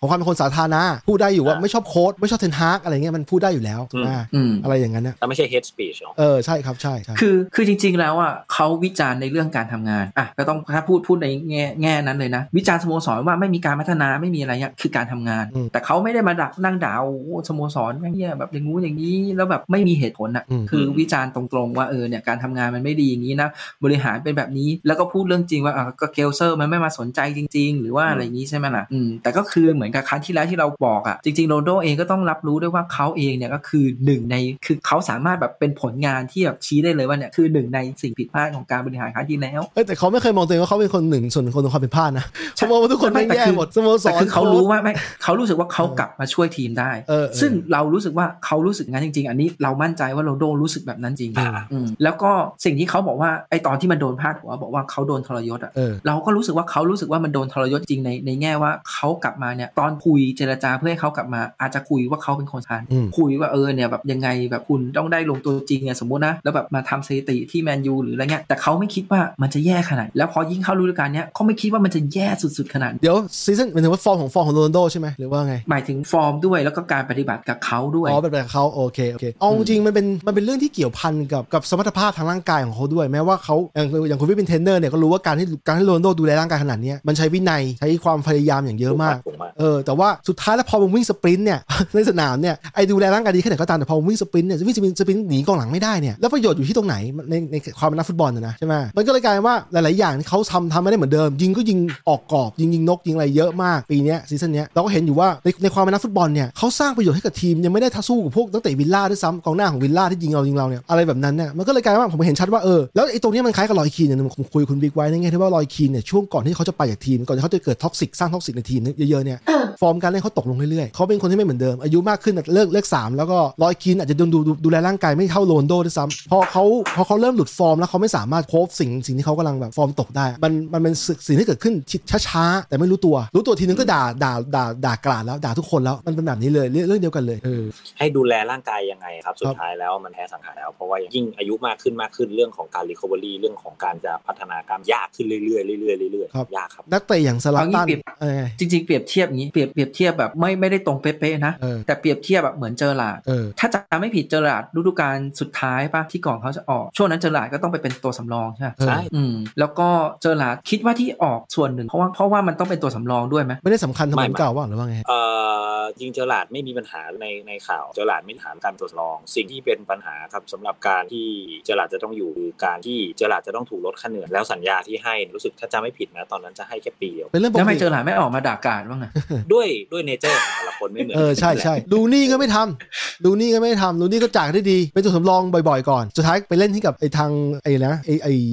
อเมริกา อ่ะทางอเมริกาแล้วแล้วก็มาอยู่เอเวอร์ตันป่ะหรือว่ามัน เออ ไปเอเวอร์ตันก่อนจำไม่ได้ กลั แล้ บ ว มากลับมาเอเวอร์ตันอีกรอบหนึ่งไปอเมริกาก่อนแล้วกลับไปตอนที่ไปอเมริกายังเล่นดีอยู่เลยในในสแตนดาร์ดของลีกเขาเนี่ยโหเล่นเทพเลยนะ อืม เล่นลูนี่ อืม ก็คือแต่ละคนมีวิธีการจัดการช่วงท้ายของของตัวเองอ่ะของอ่ะซาซาลาตันอายุเท่าพวกเราเนี่ยอายุ4 0 11ยังเล่นให้กับมิลานอยู่เลยแม้ว่าจะไม่ได้ลงตัวจริงทุกนัดแต่เขาก็ยังสามารถที่จะแบบยังโคฟสิ่งที่เขาเป็นอยู่ช้าลงไม่เป็นไรกูใช้ความเก่าสู้อะไรอย่างเงี้ยเออ แต่สลาตันมันทีการของของของการเล่นบอลที่ไม่เหมือนโรนัลโดถ้าเล่นแบบโรนัลโดก็เล่นไม่ได้แบบนั้น อ่า ไปเล่นไปคาซูยังเล่นบอลเลยเฮ้ย เออใช่ คิง ใช่ คาซูยังเล่นอยู่เลย ถูกถูกแต่ละคนมีวิธีการจัดการชีวิตตัวเองไม่เหมือนกันเพอร์โรนลโด ทุกวันนี้นะต่อให้ไม่เตะบอลแม่งงานเดินแบบงานอะไรความเป็นซูเปอร์สตาร์มันมาเต็มอยู่เลยเหมือนเดิมเหมือนสมัย 30 เป๊ะเลย เขาก็มองมองว่าไอชีวิตนักบอลของเขาก็ยังไม่ต่างกันเท่าไหร่ในความรู้สึกเราอะนะ เขามองว่าเขาเป็นซูเปอร์คาร์อยู่ตลอดเวลา ครับครับ คือจริงๆอะเหมือนที่เราเคยบอกอะ โอเคเป็นรถรุ่นรุ่นแนวอะไร เหมือนที่เราเคยบอกอะไอ้จังหวะการจับบอลหรือการจังหวะพิงบอลหรืออะไรเงี้ยโอเค เข้าใจได้ว่าแต่ก่อนโรนัลโดก็ไม่ได้เก่งมาก แต่ว่าตอนเนี้ยมันเห็นชัดๆเลยว่าพอมันเจอคนเข้าบอลเร็วๆอะโรนัลโดครองบอลไม่ได้ อืม มันไม่สามารถทำตัวเป็นหน้าเป้าที่ดีได้อะแล้วจะให้ไปเล่นอะไรอะเล่นปีกเหรอ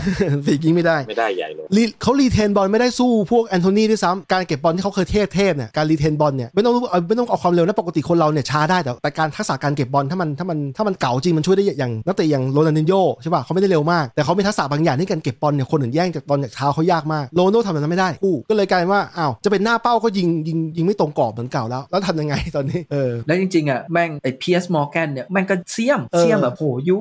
ถามคำถามแต่ละอย่างอะแบบ ถูก แล้ว เขาเป็น แล้วมึ นั ง กข่าว มึ สาง ย ไม่ นั้น ไม่แล้วมึงคิดดูนะ มันเป็นความรู้สึกดีสำหรับแฟนบอลทีมอื่น หมายถึงว่าเขาเป็นแฟนบอลอาร์เซนอล อาร์เซนอลใช่ใช่ ในการที่เขาสามารถย่ำยีตำนานแมนยูให้แบบคนอื่นเห็นได้แบบขนาดเนี้ย เออใช่ ที่มันที่มันตลกคือกูเพิ่งรู้จักเพสมอร์แกนผมก็เลยไปดู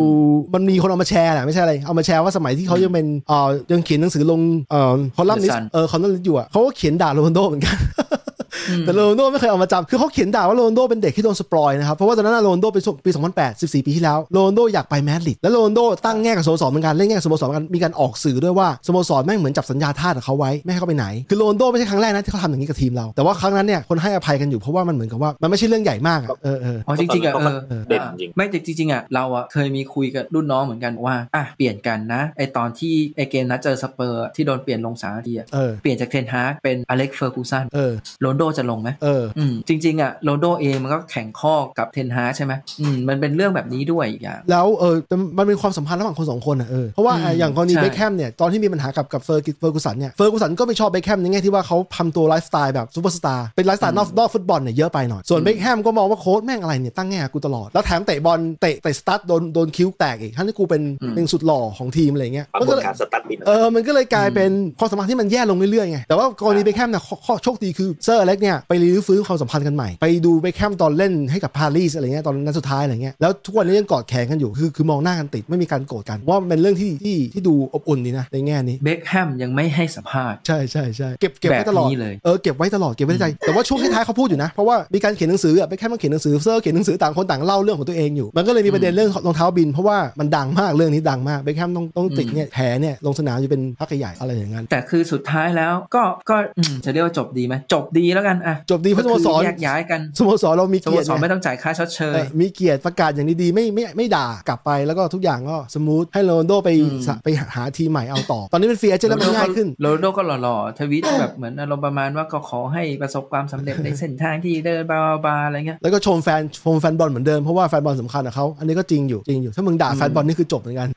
อย่าสร้างศัตรูเพิ่ม ไม่ได้ ใช่แค่นี้พอแล้ว แค่นี้พอแล้วนะครับจบสวยผมบอกอีกแล้วว่าต้องจบสวยเพราะว่าสโมสรต้องต้องจบแบบอย่างนี้ มันถึงไปต่อไม่งั้นไม่งั้นมันเป็นดราม่าที่ไม่รู้จบถ้าจบไม่สวยอะ สิ่งหนึ่งที่มันปลูกเปิดเผยมาหลังจากนั้นนะ คือยังไงบ้าง แต่ว่าเรายังไม่ตามข่าวว่าเป็นข่าวจริงข่าวอะไรนะ เออ อะเพิ่งรู้เพราะตอนแรกอะเราคิดว่าโรนลโดมาเนี่ยอ๋อมารับเงินค่าเหนื่อยประมาณ 5 0 0 0 0นแล้วปีเนี้ยมันไม่ได้ไป UCL อะมันเหลือประมาณ 3 0 0 0 0น เออ แต่ปรากฏว่าจริงๆแล้วอะฤดูกาลแรกที่โรนลโดมามันได้ 7 0 0 0 0 0กว่า ได้ส่วนส่วนแบ่งพิเศษใช่ป่ะหรือว่าไง ไม่ได้ได้เงินใน เดือนเล ค่าย เหรอครับ ค่าเหนื่อยอ่ะค่าเหนื่อยเจ็ดแสนกว่า แล้วปีเนี้ยมันลดลงมาเหลือห้าแสนกว่า ต่อสัปดาห์ ได้สองเท่าของซาร่าเลยเหรอ อย่าเพิ่งเสียใจครับอย่าเพิ่งเสียใจ อะไร แต่มึงลองคิดดูอ่ะเงินที่จ่ายค่าตัวโรนลโดอะสมมุติว่าหารหารสามอะเราได้นักเตะดีๆสามคน ใช่ใช่ใช่พอดี เงินเดือนสองแสนกว่า พอดีเราต้อง ได้ เซ็น ฟันได้อะ เออ ได้ฟันได้แน่ๆฟันได้เงินเดือนสองแสนกว่าใช่ไหมเออ สองแสนสอง เออเนี่ยได้ฟันได้แน่ๆเงินเดือนฟันได้สามคนยังไม่เท่าโรนลโดเลย แต่เพลินค่าเหนื่อยของเขาอ่ะมันไม่ใช่ผลนอกจากฟุตบอลไงมันมีเหตุผลเรื่องคอมเมอร์เชียลด้วย อ่าใช่ อะไรอะไร ใช่ เงี้ยแล้วรู้สึกว่าสปอนเซอร์ต้องช่วยจ่ายด้วยมั้งสปอนเซอร์พวกอาดิดาสอะไรเงี้ยให้สโรนลโดมาใส่เสื้อแมนยูเนี่ยอะไรแบบนั้นน่ะมันก็เลยมีมีคนมีมูลค่าที่สูงกว่าทั้งทั้งทั้งที่ถ้าตัดสินจากฟุตบอลเนี่ย เอานักเตะวิลล่ามาเล่นยังดีกว่าตอนเนี้ยในช่วงเวลาเนี้ยเอออันนี้ผมผมไม่ได้พูดพูดแบบไม่ให้เกียรติเขานะ เพราะว่าที่ผมผมพูดถึงวิลล่าเพราะว่าวิลล่าเล่นดีกว่าเราในในแง่ของกองหน้าเขาอะในช่วงเวลานั้นน่ะที่เขาชนะเราได้เนี่ยเขาเล่นดีกว่าจริงๆก็เลยต้องชม คนไหนโอลิวัตกิน วัตกินกับกับเบลลี่ผมชมให้พี่ฟังประจำสองตัวนี้แม่งกระชากบอลหนีกระจุยเลยครับ อ๋อเรียนเบลลี่เรียนเบลลี่จริงๆดี สมัยอยู่เลเวอร์อยู่แล้วนี่ ใช่ถูกก็คือว่าโรนลโดในค่าเหนื่อย7จ็ดแสนห้าแสนเนี่ยเล่นสู้เขายังไม่ได้เลย ก็ก็คือทางฟุตบอลเนี่ยเห็นว่าทางฟุตบอลเนี่ยไม่มีประโยชน์ในแง่ที่เราจ่ายให้โรนลโดเยอะๆเนี่ยเป็นเป็นเรื่องของคอมเมอร์เชียลวาลูอย่างเดียวเลย ซึ่งคอมเมอร์เชียลวาลูก็หมดไปแล้วเพราะว่าด่ากันละก็จบครับตาม ซึ่งอย่าอย่าอย่าลืมว่าถ้าเกิดเราเป็นสโมสรฟุตบอลแบบที่เนี่ยคือหลังๆอะที่แมนยูมันโดนด่าแฟนเก่าก็บอกว่าไอ้แมนยูแม่งสโมสร คอมเมอร์เชียล ธุรกิจอะ เออ สโมสรการค้า อืม ซึ่งเหมือนกันถ้าเกิดคุณจะต้องจ่ายเงินแพงๆ เพื่อจ้างนักเตะที่ผลงานในสนามอะหรือว่าเอ่อคุณค่าในการเล่นลงในสนามมันไม่เท่ากับที่จ่ายค่าเหนื่อยไปอะ อืม ใช่ว่าเนี่ยเนี่ยถ้าเกิดมึงบอกว่ามันเป็นค่าของธุรกิจอะก็เนี่ยโรนลโดแม่งยังอยู่ในการดิวที่เพื่อธุรกิจ ใช่ใช่ใช่ ไม่ใช่เพื่อผลงานในสนาม ทีนี้หลายคนก็บอกว่า ไอเหตุการณ์สัมภาษณ์โรนลโดอะมันเป็นเอฟเฟกต์ทำให้เกลเซอร์ประกาศขายทีม เออผมคิดอยังไงนเหมือนกัน แต่ว่าถ้าตามข่าวมาเกลเซอร์อะมีความคิดจะขายทีมอยู่ก่อนหน้านั้นแล้ว อืม เพียงแต่ว่ายังไม่ประกาศมาชัดเจน อืม หลายคนบอกว่าไอประกาศอันเนี้ยมันไม่ได้ประกาศขายทีม อย่าไปอย่าไปหวังว่ามันจะขายทีมหรอกมันไม่ปล่อยว่าอะไรเงี้ยแต่จะบอกว่าในความรู้สึกเราอะเรารู้สึกว่า มันประกาศต้องโต้ไม่ได้อยู่แล้วฮะ ใช่ใช่ เหมือนที่มึงบอกกูอะ เออ ถ้าอยู่ดีเรามาประกาศต้องโต้เอ้ยกูจะขายทีมนะเอาคนมากดราคายับเลย เพราะรู้ว่ามึงยังไงมึงก็อยาก ใช่ ขายอะ ใช่ก็คือจะขายก็ต่อคือเขาเรียกอะไรเปิดรับออฟเฟอร์มากกว่าแล้วออฟเฟอร์คือถ้ามึงถ้ามึงอยากซื้อมึงมาลองมึงมาคุยกับกูก่อนมาคุยกันว่าจะยังไงอะไรอย่างเงี้ยแต่ถ้าเกิดกู ซึ่ง จะ กลัว เออ ซึ่งกลัวมีคุยกับวิกบอกว่า เอ้ย ตอนนี้ทีมเราแม่งอยู่ดีแม่งก็เหมือนกันอีก แล้วอะ คือลิเวอร์พูลแม่งก็ประกาศ แล้วคือจริงๆอะลิเวอร์พูลประกาศอะก็ทรงเดียวกับที่เกลเซอร์ประกาศ อืม ถูกไหม ใช่ใช่ ไม่รีบไม่รีบไม่รีบ คือเราเปิดรับ opportunity ใหม่ๆ ของ investor ที่จะมาร่วมลงทุนกับเรา หรือข้อเสนอที่ดีกว่านั้น ผมเอาจริงนะผมก็คิดว่าธุรกิจฟุตบอลเนี่ยแม่งยากแม่งยากคือย าก ทำยากทำยาก มันต้องใช้ความความเป็นพาชั่นอ่ะอย่างเจ้าของของเซลซีเก่าอะโรมันเนี่ยเขาว่ามีพาชั่นกับมาก แล้วพอดีโคนีของเกลเซอร์เนี่ยมันคล้ายๆกับลิเวอร์พูลยุคยุคก่อนหน้านี้คือเกลเซอร์เนี่ยอาศัยเงินที่ได้จากจากคือไปกู้เงินมาซื้อบริษัทกู้เงินมาซื้อสโมสรแล้วเอากำไรเนี่ยแบ่งคือคืนให้กับแฟนบอลแบ่งให้กับหมายหมายถึงว่าคืนให้กับแฟนบอลผ่านการซื้อนักเตะแต่ว่าไอ้กำไรที่เป็นอีกส่วนหนึ่งคัดไปอะเขาเข้ากระเป๋าเขาไปแล้ว มันเลยทำให้เขาเองก็อยู่คือคือทุก ๆ ปีที่ที่ถ้าทีมอะได้เล่น UCL หรือหรือเออได้ UCL เนี่ยมันก็จะมีเงินเข้าเข้ากระเป๋าเขาเยอะหน่อย แล้วก็ตัดส่วนหนึ่งไปซื้อนักเตะให้อะไรอย่างเงี้ยเป็นแบบนั้นไป มันเลยกลายว่าคนอื่นด่าเกลเซอร์เยอะเพราะว่าเกลเซอร์มันขายแพชชั่นแบบที่โรมันทำกับโรมันทำกับทีมเชลซีเป็นต้นหรืออย่างกรณีเจ้าสัวของไทยอะที่ไปเทคโอเวอร์คิงพาวเวอร์แล้วก็เขาก็เอาไปเออเขาไปซื้อเลสเตอร์มาอะไรเงี้ยมันก็เขาก็โชว์ว่ามีแพชชั่นกับทีม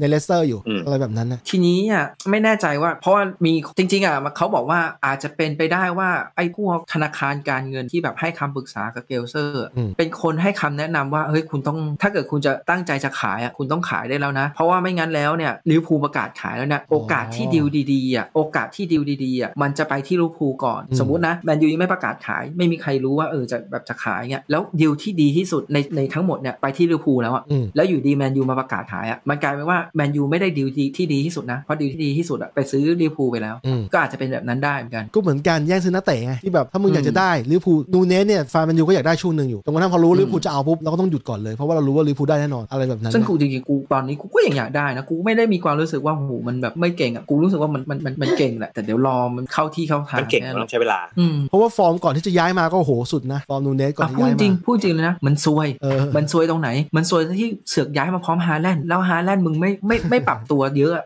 ไอ้นี่ด้วยเว้ย คือด้วย history ของนูนเยสอะนูนเยสเป็นคนที่เล่นฤดูกาลแรก ๆ ไม่ค่อยดี อืม ตอนไปเบนฟิก้าก่อนที่เราจะรู้จักเขาอะในฤดูกาลแรกเขาได้หลัก ทั้งซีซั่นหนักหน่วย ใช่ ทั้งซีซั่นหลักหน่วย แล้วก่อนหน้านั้นที่เขาเล่นอยู่ในสเปนจำชื่อทีมไม่ได้แล้วนั่นเขาก็เล่นไม่ดีเออมันเป็นคนที่ต้องใช้เวลาในการปรับตัวค่อนข้างนาน และยิ่งปะปัญหาก็คือพอมาอังกฤษมึงต้องใช้ภาษาอังกฤษเป็นหลักจะได้เห็นเห็นเลยอะว่าจนถึงตอนเนี้ยนูนเยสก็ยังสื่อสารภาษาอังกฤษไม่ค่อยดี เออสำคัญเรื่องภาษานี่ไม่ไม่ไม่ใช่ เออ ไม่ แล้ว สำคัญมึงต้อง สำคั เล่ ญ นคู่ใคร มึงต้องเล่นคู่ล็อบโบที่สำเนียงสกอตติชอะ ฟังยากมาก เหมือนที่เขาด่าป๋าอะบอกว่าโอ้โหสำเนียงอังกฤษป๋าโคตรฟังยากเลยสำเนียงสกอต ฟัง ติช ฟังยากมาก ฟังสัมภาษณ์ยังแบบฮะเราว่าเราฟังสำเนียงหลายภาษายังห้าเลยแบบ แล้วยิ่งคนที่เขาแบบไม่ค่อยรู้ภาษาอังกฤษเท่าไหร่ หรือว่าเขาสื่อสารอังกฤษไม่ค่อยได้อย่างเงี้ยต้องใช้เวลาปรับตัวเยอะเลยแต่ตอนนี้ก็ดีขึ้น แต่กลายเป็นว่าพอตอนนี้ออกมาเล่นฝั่งนอกนอกด้านซ้ายเล่นแทนเล่นเล่นได้ดีขึ้นเพราะพื้นที่มันมากแล้วล่ะ ก็เราตามกันต่อนะครับ ทีนี้อุรุกวัยไปบอลโลกนูเนสไปบอลโลกใช่ไหมนูเนสอยู่ในทีมด้วย ใช่ใช่ใช่ โอเคงั้นเราเราดูต่อนะฮะทีนี้เนี่ยพอพูดเรื่องบอลโลกแล้วเราเข้าเรื่องบอลโลกมันดีกว่า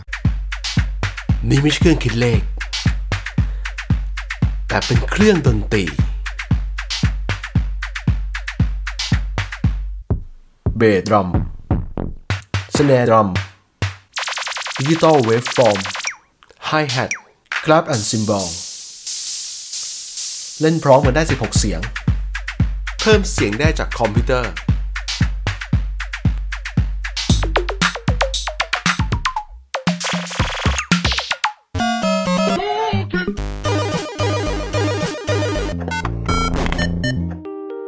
ค้นหาเสียงใหม่ ๆ ได้ที่ groove.store บอลโลกปีนี้เป็นยังไงบ้างมีใครดูอะไรบ้างครับมีใครสน เอางี้ ชอบเออยังไง เอางี้เอางี้ดีกว่า เริ่มจากไหนดี เอาเอางี้อ่ะเชียร์ทีมชาติอะไร โอ้โหคุณอันนี้ผ ตาม จะไหล อันนี้ผมบอก ะไรเลยเลย ผมบอกบิ๊กเป็นอันดับแรกนะครับญี่ปุ่นครับบอกก่อนชนะเยอรมันนะครับผมบอกบิ๊กเป็นอันดับแรกเลยว่าญี่ปุ่นทีมเดียวที่ผมติดตามรอบนี้แล้วบิ๊กอะ กูอะ เออ บอกเสมอแล้ว เออ กูอะเชียร์มานานมาก เออ กูเชียร์เยอรมันมาตลอด เออ แล้ววิกอะ เชียร์เยอรมันมาตลอดเหมือนกัน แล้วคือคือนึกออกว่ากูกูเชียร์เยอรมันมาตั้งแต่แบบสมัยแบบพวกเจอร์เกนคริสมันตอนนั้นเลยกูเชียร์เยอรมันมาก่อนแมนยูอีก เยอรมัน 1994 เพราะว่ามันเป็นวันโลกเนอะ เออเจอเจอเกนที่มัน1994 นึกออกป่ะว่ามันพอพอพอมันเป็นบอลโลกอะ ตั้งแต่ เรามี 90แล้วเล่นนะ90 ไม่แต่หมายถึงว่าพอมันเป็นบอลโลกอะเรา เรามีโอกาสได้ดูเยอะกว่าแบบสมัยก่อนบอลพรีเมียร์มันไม่ได้หา ใช่ ดู บอลที่ ง่าย เนี่ยไม่มีฐาน เออมันไม่ได้ดูหาดูง่าย มีเทป แต่ เทป ว่า ช่องเจ็ดเอ ส อ นามเจาะสนาม คือ เออ กูอ่ะไม่เคยได้ดูเยอรมันได้แชมป์โลกไม่เคยดูเออปี 2014 กูได้ดูสด แล้วกูเห็นลูกยิงเกิร์ตเซ่กูแบบโอ้ยเฮียน้ำตากูไหลเลยอะ เออ ซึ่งทั้งที่แบบมันมันทีมชาติอื่นเนอะแต่มันเหมือนกับว่ามันมันมันเชียร์มา ผูกพันใช่ไหมผูกพัน จริงๆ มันเหมือนอะจริงๆ มันเหมือนอารมณ์แมนยูอะ เออ ตอนปี 99อะโอ้โหสามแชมป์นี่กูร้องไห้แบบร้องร้องร้อง มึงดราม่า ไม่คิดว่า บิ๊ก ไม่ มึงดราม่า เอากูเป็นอย่างนี้อยู่แล้วกูแบบโอ้โหมันมันได้มันได้สิ่งที่แบบกูไม่คิดว่าเราจะได้เห็นอะไร ตอน แต่ว่า อ่า ปีที่แล้วเยอรมันแม่งตกรอบแรก ตกรอบแรก เออใช่ใช่ อ่าเดี๋ยวก่อนเดี๋ยวเดี๋ยวแล้วก็ปีนี้มามาแพ้ญี่ปุ่นนัดแรกไอ้เหี้ยอย่ามากูจะตกรอบแรกแล้วหรือว่าเนี่ย เออมีผู้ผู้ผู้ผู้ชมนะถามคุณบิ๊กนะครับ คุณมนัสวีถามคุณบิ๊กว่าในวงการวิ่งเนี่ย การวิ่งของลูดิเกอร์เนี่ย มันคือวิ่งสปรินต์ไหมอะครับกำลังหาเทคนิคการวิ่งแบบนี้แต่นึกไม่ออก เออ ประเด็นเรื่องเรื่องญี่ปุ่นกับเยอรมันมีประเด็นของลูดิเกอร์เนี่ยที่ที่เขาบอกว่าวิ่งแล้วก็วิ่งล้อวิ่งล้อ เห็นแล้วเห็นแล้ว แล้วแล้วถามถามคุณบิ๊กก่อนว่ามันมันมันล้อไหมมันล้อจริงไหมหรือเป็นการท่าวิ่งของเขา ผมว่าเขาไม่ได้ล้อเลียนแต่เพียงแต่ว่าเขามองว่าบอกไงคือด้วยพื้นฐานลูดิเกอร์คนเกลียนนะเพราะมันเป็นคนเกลียนมันก็จะทำอะไรเป็นเกลียนประมาณ มันก็จะรู้สึกได้ว่าแบบอ๋อจะวิ่งแข่งเหรอวิ่งทางคันกู หรอก ถ้าวิ่งแบบเนี้ยถ้าจำไม่ผิดยูเซนโบเคยทำ อ๋อ ตอนที่จะมีคนขึ้นมาแซงแต่ผมจำปีจำจำจำอีเวนต์หมดไม่ได้นะ เออก็ถามต่อว่าก็ถามต่อว่าอเมริกันฟุตบอลวิ่งแบบนี้วิ่งแบบนี้หรือเปล่า เอ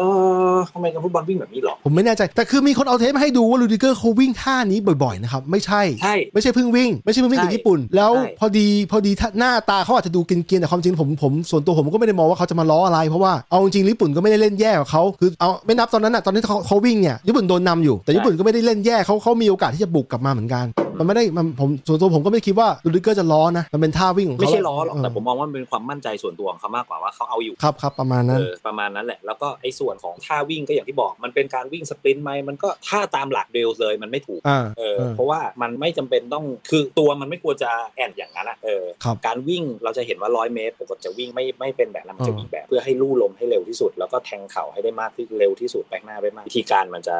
จะจะอีกแบบหนึ่งส่วนอเมริกันฟุตบอลเนี่ยผมไม่แน่ใจจริงว่ามีการวิ่งแบบไหนเพราะว่าเออดูบ้างไม่ดูบ้าง อ่ะกูบอกให้มี แต่ว่ามันมีตอนที่มันแบบมั่นใจว่ามันจะเข้าทัชดาวน์แล้ว อ๋อ ไม่ต้องพิ พิง มพ์ กวนๆใช่ป่ะกวนๆตีนใช่ ป่ะโอเคแต่ผมว่ามันอยู่ในมารยาทอยู่นะ มันไม่ใช่ว่าไม่ใช่ว่าไลฟ์เสียมารยาทขนาดนั้นอ่ะมันเป็นลักษณะของว่าไม่ใช่ลักษณะของ ไม่ การ อ่ะ แบบ กูว่า เออ กูว่ากูเข้าใจหมายถึงว่ากูเข้าใจในเรื่องที่ลูดิเกอร์มันเกรียน เออ แต่กูกูอันนี้กูออกตัวก่อนเลยนะ เออ กูเป็นคนที่เชียร์เยอรมันที่ไม่ชอบลูดิเกอร์ เพราะมันอยู่เชลซีหรือเปล่าหรือว่าไง ถูกบวกห กู นึ่ง กูไม่ชอบมาตั้งแต่ตั้งแต่แรกเอ่อตั้งแต่อยู่เชลซีด้วยกูไม่ชอบเลย กูไม่ชอบคนสไตล์แบบเนี้ย เออ เออแต่คือกูเข้าใจในสิ่งที่มันมันทำว่าเออมันอาจจะแบบคือมั่นใจด้วย แล้วก็มันเคยทำมาอยู่บ่อยๆอยู่แล้วอะไรเงี้ยแต่แค่ว่าอันเนี้ยมันรายการใหญ่ เออ แล้วตัวมึงอ่ะไม่ใช่ตัวแทนของสโมสร แต่มึงคือตัวแทนของชาติ เออ ดังนั้นบางทีบางอย่างสิ่งที่มันทำออกไปอ่ะ เป็นหน้าเป็นตานะ เออมันเป็นหน้าเป็นตาด้วย เออ ส่วนแล้วมันสื่อสารออกไปว่า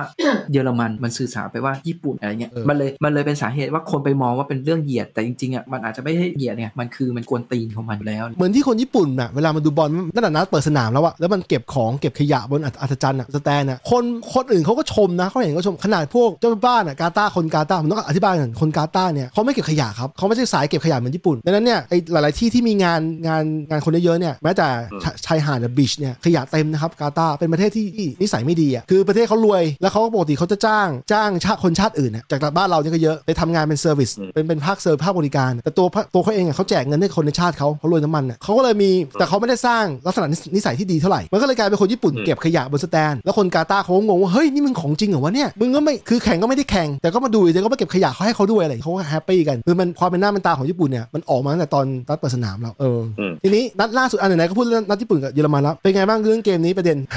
สายหน้ากันหมดนะครับผมคนเดียวที่แฮปปี้ เอ้ คื ย อก่อนเกมอ่ะ เออ คือก็ว่าน่าจะชนะได้ ครับ ว่าพอจะไหว เออ แม้อ่ากูรู้หลาย ๆ คนเขามองว่าเยอรมันชุดเนี้ยขาดความสมดุล เออ เออของนักเตะที่แบบเลือดใหม่เยอะเนาะ ครับ เออประมาณนั้นแหละแล้วก็กองหน้าเองก็ไม่ได้มีตัวที่แบบไว้ใจได้ขนาดนั้น เออกลายเป็นกูโดกันที่มีโอกาสยิง ยิงเข้ายิงลูกโทษหนึ่งลูก แล้วก็ยิงชนเสาหนึ่งครั้ง แล้วท่ายิงเขาเนี่ย ต้องยอมรับนะท่ายิงเหมือนไม่ได้ยิง ไม่ ไม่ได้ยิงตุบแรงอ่ะแต่ยิงเล่นทางแล้วตั้งแต่ลูกโทษนะ สังเกตการวางขาเขาอ่ะโอ้โหโกหลอกโกไว้นะ ดูเหมือนง่ายๆ แต่จริงๆไม่ง่ายถ้ายิงมีเทคนิค เป็น อ่ะ เป็นเป็นผลจากการที่ได้อยู่ในสโมสรที่ระดับท็อปๆด้วยแหละ ครับครับ เออ โอ้โหลูกชนเสานี่ก็ก็เหวอนะเหวอชนเสา แล้วก็ช่วงครึ่งแรกก็โอเคอ่ะก็ยังพอเห็นว่าเออลูกไอเยอรมันโอกาสทำได้เยอะอ่ะโอเคได้จากจุดโทษ แล้วก็ยังมีโอกาสอื่นๆอะไรเงี้ยก็ก็โอเค ก็ตามเกมก็ควรที่จะเป็นเยอรมันที่ต้องเกมมากกว่าแต่ ครับ พอครึ่งหลังแล้วยิ่งเล่นไปยิ่งญี่ปุ่นตัวใหญ่ขึ้น เออ ญี่ปุ่นตัวเริ่มใหญ่ขึ้นใหญ่ขึ้นเยอรมันเริ่มบุกยากขึ้นเริ่มเอ่อพื้นที่ในการเล่นเริ่มน้อยลงจากการแก้เกม แล้วก็แล้วก็อย่างที่เห็นนะยังจะมีลูดิเกอร์มาทำอะไรแบบ ผมว่าจริงๆมันก็ก็เหมาะสมที่เยอรมันมีโอกาสมากแต่ทำไม่ได้ในเก สมมติมองมองแบบการ์ตูน สมมติมองแบบการ์ตูนนะอันนี้ เออ มองแบบการ์ตูนนะ เออ สิ่งที่ลูดิเกอร์ทำอะแม่งเฮี้ยไปจุดไฟ ใช่ ไอในการ์ตูนไม่ต้องโฟกัส ติดซะ ไม่ต้องโฟกัสหน้าตาของลูดิเกอร์ด้วยนะนั่นเป็นในการ์ตูน เออ ในแมงงะ ไม่คือคือสมมตินะไม่ไม่มีการสมมติอันนี้แค่สมมติว่า เออ ไม่มีการกระทำแบบนี้ เออ มันอาจจะแบบไม่ได้ไปจุดไฟให้แบบรู้สึกแบบโอ้ยเฮี้ยมึงล้อเลียนกูหรือทำแบบนี้กับกูกูไม่ต้องสู้มันอาจจะแบบเป็นอีกแบบหนึ่งก็ได้แต่คือจริงๆก็นั่นแหละมโนไปงั้นอะ ญี่ปุ่นมันโดนเขาบุกเยอะกว่าก็จริง แต่มันเป็นสิ่งที่กูชอบอยู่อย่างหนึ่งที่กูถะบอกกับบิ๊กแต่ผมบอกกับบิ๊กตลอดนะฮะว่าให้แมนยูเป็นแบบนี้ อืม คือเวลาที่เราทีมเราสู้เขาไม่ได้เนี่ยโดนเขาโดมิเนตเกม อย่างน้อยๆเวลาเราได้บอลกลับบ้างเนี่ยควรจะมีความนิ่งก่อนญี่ปุ่นเนี่ยมีความนิ่งคือไม่ไม่หล่นไม่อะไรเลยโดนโดนโดนนำไปถึงนาที70 กว่า แล้วก็ยังก็ยังนิ่งอยู่ ยังสามารถแบบเปิดบอลสวยๆเข้าไปในกรอบเขตโทษเยอรมันได้แล้วก็ลูกสองต้องยอมรับว่าลูกสองสุดยอดเลยนะสุดยอดมากๆลูกสองโอ้โหตกใจเลยกับทีมชาติญี่ปุ่นตอนนี้ ผมว่าบอลโลกมันเป็นอีเวนต์ของในนะ ครับ อืม เหมือนเหมือนนาซาอุใช่ไหม ใช่ คืออย่างนี้เออด้วยบอลอ่ะมันมีมีหลายมิติมากเลย มิติของกายภาพก่อน ฟุตบอลโลกครั้งเนี้ยฟุตบอลโลกครั้งทดเวลานานมาก นานจริง เออ นานจริง เพราะว่าฝ้าบอกว่าบอลออกบอลตายหัวเวลาหมด อ่า เพื่อจะเอามาคิดคำนวณ มันก็เลยไม่แบบเออถั่วถั่วๆ เอ้ย แบบสมัยกดเมื่อก่อน ตรงกับพี่ผมคุยกับบิ๊กเลยนะ เรื่องเนี้ยเรื่องการทดเวลาให้มันตรงกับความเป็นจริงอ่ะเอ เอ อ อ เออ คือจริง ๆ ถ้าจะง่ายกว่านี้ถ้ามึงกด stop clock ใช่ ใช่ ใช่ ไหม ใช่ พูดเหมือนกันพูดเหมือนกันทุกคนคือเราอะรู้สึกว่าอ้าวแทนที่มึงจะมาทดเวลาก็ง่ายๆเลย มึ บ ก อ ด ล stop ออก clock ไปเลย ห จ ยุด บไม่ บ มี อลออก เออ หยุด ไม่มีข้อคอรหาด้วย เออ ใช่ ว่าอะไรปุ๊บก็หยุดเวลาก็จบ นั่นแหละ แต่อันนี่มาบอกว่ามาใช้วิธีว่าอ่ะอย่างนั้นทดเวลาเดี๋ยวเราทดเวลายาวขึ้นอะไรเงี้ยเราก็ไม่รู้ว่าในแง่การตลาดหรือ แล้ อะ ว ไร แม่งก็ยังมีมาเพิ่มอะไร ใช่ใช่ เพราะระหว่างนั้น ใช่ มันต้องการบัตร อืม เอออ่ะนั่นคือเรื่องหนึ่งทีนี้จะบอกว่าพอทดเวลานานขึ้นสิ่งเกิดขึ้นก็คือนักเตะจะต้องอยู่ในสนามนานขึ้นพละกำลังที่ต้องใช้นานนักเตะตัวใหญ่ๆนะครับพลังงานในการใช้นึกสภาพรถมาสด้าสองกับเลนโรเวอร์ อืม พลังงานใช้ต่างกันวะ น้ำมันกินน้ำมันไม่เท่ากัน เออกินน้ำมันไม่เท่ากัน เออ ฉะนั้นนักเตะตัวเล็กกว่าก็จะได้เปรียบในส่วนนี้ในระยะเอ้ยในระยะนานขึ้นลองรันนักเตะโคโนมี่ดีกว่า ก็จะมีแรงมากกว่าช่วงท้ายๆเกม ช่วงปลายๆเกม ก็จะได้เปรียบอากาศก็อีกเรื่องหนึ่ง เออ แม้จะมีข้อปืนใหญ่อะไรรอบสนามนั้นก็ไม่ไม่น่าจะได้ช่วยอะไรเท่าไหร่ ครับ ครับเรื่องของการนักเตะมือไปอยู่ในดังๆ ไปอยู่ในทีมที่ต้องการเข้มข้นสูงเป็นระยะเวลานานก็เรื่องครับ แล้วก็สุดท้ายก็คือเรื่องในเออวินัยเกมรับวินัยเกมลุกวินัยของอะไรนะครับเราจะเห็นว่าอย่างที่พีเบิร์ดว่าเรื่องของซาอุใช่เลย ครับครับ เออเขาเคี่ยวกันมาแบบนั้น วินัยของญี่ปุ่นเขาเคี่ยวกันมาแบบนั้น มันก็ดอกออกผล วินัยของญี่ปุ่นอ่ะมันเห็นได้จากอะไรก็ไอเก็บขยะนี่แหละ เอาเอาจริงๆถ้าถ้าคนมันไม่มี วินัยของ มัไม่ ชา มี ติเว้ย ใช่ มันไม่มีวินัยอ่ะมันไม่ท เอออื ำ เอ้ยเดี๋ยวถาม แต่นั้นมันส่งผลไปถึงนั่นแหละ ถามบิ๊กหน่อยบิ๊กอยู่ญี่ปุ่นพอดีญี่ปุ่นฉลองกันขนาดไหนตอนนี้เมื่อคื ไม่ น รู้ นี้ กูไม่ได้ออกจากบ้าน อ๋อมึงหลับใช่ไหม โอ้ยเห็นคลิปอยู่อะที่ตรง โตเกียวโตเกียวใช่ปะ ชิบูย่า เออ ชิบูย่า ย่าโอ้โหห้าแยกนั้น มึงเตะอ๋อมันมันบอลมันจบที่ญี่ปุ่นตีหนึ่งพอดีมึงก็เลยดึกแล้ว แต่โตเกียวเป็นเมืองที่ไม่ค่อยหลับใช่ปะโตเกียวเป็นเมืองที่ที่ไม่ค่อยหลับคนมันเยอะตลอด เอางี้คือกูอ่ะดูอยู่ที่บ้าน เออเสียงดัง เอ ไหม อคือไม่ดังไม่ดังดังไม่ได้ อ๋อโอเคโอเค เออลบกับคนอื่น ถ้าเมืองไทยดัง ม่ นะเมืองไทยตีสามตีสองตีสามดัง เออทีเนี้ยครึ่งแรกครึ่งแรกเรารู้สึกว่าโอ้ยเสร็จแล้วโอ้โห จบแล้ว เยอ จ ร บ มัน แล้ว โดมิเนตเรียกได้เลยว่าโดมิเนตเพราะ เออ ว่ามันมีบางทีมันมีสแตทขึ้นมา เออ possession เยอรมันประมาณ 70 เกือบ 80 เออ เออยิญี่ปุ่นแทบไม่ได้ครองบอลเลยแทบไม่ได้ครองเกมเลย แล้วก็ไอ้จังหวะที่หวาดเสียวที่สุดก็คือลูกที่มันยิงที่มันล้ำหน้า อันนั้นคือหวาดเสียวสุดละ เออ อ่าใช่ แล้วก็ ครั้งร แล้วก็ไอ้จังหวะที่เยอรมันได้จุดโทษเนี่ยเราดูเอาแล้วโกมึงเหวอชิบ เอ หา อย ดูดู จังหวะ ดูโลกนะโก จังห ดู วะ โลกไป เข้าเออใช่ มึงคิดดูอะจังหวะเข้าอันแรกอ่ะสมมติว่าอันแรกแบบก้ามกึ่งเลยนะ เออ แม่งยังมีจังหวะที่สองที่แม่งแบบไปกระแทกเขาอีกอะ จบเลย คือ อะ ยังไงก็จุดโทษอะเออ ใช่ใช่ถูก แล้วพอคุณการยิงเข้าไปปุ๊บหลังจากนั้นนั่งดูโอ้โหเสร็จแล้วญี่ปุ่น แม่งไม่มีอะไรสู้เลย แล้วครึ่งหลังมาตอนเปิดเกมมาใหม่ๆอะมันก็ยังเป็นแบบนั้นอยู่นะ เออ เสร็จแล้วมันเกิดขึ้นตรงที่ว่ามันเหมือนญี่ปุ่นเริ่มรู้สึกว่าเออเยอรมันแม่งมันบุกมาได้ประมาณเนี้ยโค้ชแม่งเปลี่ยนตัวค่อยๆใส่ตัวลุกลงไปค่อยๆใส่ตัวลุก ไปค่อยๆใส่ตัวลุกไป ชุดแรกอะจะเห็นว่ามันดูแบบเหนื่อยๆไม่ไม่ได้ไอ้นี้มาก ตัวลุกเลยใหม่ ๆที่มันใส่ไปอะแบบไอ้พวกเด็กดาวรุ่งหรือว่าเยาวชนหรืออะไรพวกเนี้ยคือพวกเนี้ยอายุยังไม่เยอะ เออ มันดูมีพลังงานใส่ลงไปด้วยอะไรเงี้ย เออ อาร์อาร์เซโนเนี่ยกูจะบอกเลยกูแม่งโมโหอาร์เซนอลมาก เออทำไมอ่ะ อาร์เซโนเนี่ยอาร์เซนอลแม่งเคยซื้อไป แต่ก่อนเนี่ยอาร์เซนอลเนี่ย เอาไปเก็ เป็ บ น ใช่ปะ กองเป็นกองหน้าของฮิโรชิมา เออ อืม อืมตอนนั้นมันเจอบุรีรัมย์อะแม่งก็ยิง เออ ไอ้ท่าดีใจเสือนะกูจำได้ เออ ซึ่งอาร์เซนอลแม่งซื้อไปไม่งไม่ได้ลงเลย เออ แล้วก็ปล่อยยืมปล่อยนู่นปล่อยนี่อาจจะเป็นเรื่องเวิร์กเพอร์มิทด้วยหรืออะไรเงี้ยแล้วอาร์เซนอลแม่งก็ร่อนเล่ร่อนเล่เหียอะไรแบบอยู่นานอะจนในที่สุดเนี่ยเออมาอยู่โบคุมแล้วกลับมาแล้วก็มายิงเยอรมัน อีกอย่างคือจะเห็นว่าชุดนี้ของญี่ปุ่นมีตัวเจลีกเจ็ดตัว นอกนั้นมันมาจากตัวต่างประเทศ อ่า แล้วก็นักเตะส่วนใหญ่ของญี่ปุ่นเล่นอยู่ในบุนเดสลีกา เออ ดังนั้นมันคุ้นชินกับการเล่นในระบบเยอรมันอยู่แล้วอะอืมมันก็เลยไม่ตื่น เออ ชอบตรงนี้ชอบตรงนี้ แล้วเล่นด้วยความอดทน เออ ง่ายๆเลย เล่นด้วยความอดทน ใช่ เหมือนซาอุเลย เล่นด้วยความ ใช่ อดทน ถ้าเมื่อไหร่มึงเสียหนึ่งลูก แล้วมึงไม่เสียเพิ่ม มึงยังมีโอกาส ใช่ใช่ ค่อยๆไปเรื่อยๆค่อยๆไปเรื่อยๆแล้วจะเห็นว่าตอนหลังๆอะเหมือนญี่ปุ่นบทเยอรมันด้วยไม่ใช่เยอรมันบทญี่ปุ่น อืมอืมอืมไปไปเกม อืมแล้วอีกอย่างคือเยอรมันแบ็กไม่ใช่แบ็กอาชีพ ใครบ้างอ่ะ แล้วยิ่งเป็นไอชาร์ลอตเตอร์แบ็กกับอะไรนะ กับรวมอะไรสักอย่างอะจำชื่อไม่ได้แม่นอะแต่คือคือไอหลังสี่ตัวเนี่ยรู้สึกแบ็กซ้ายขวาไม่ได้เป็นแบ็กอาชีพอะ เออ อืม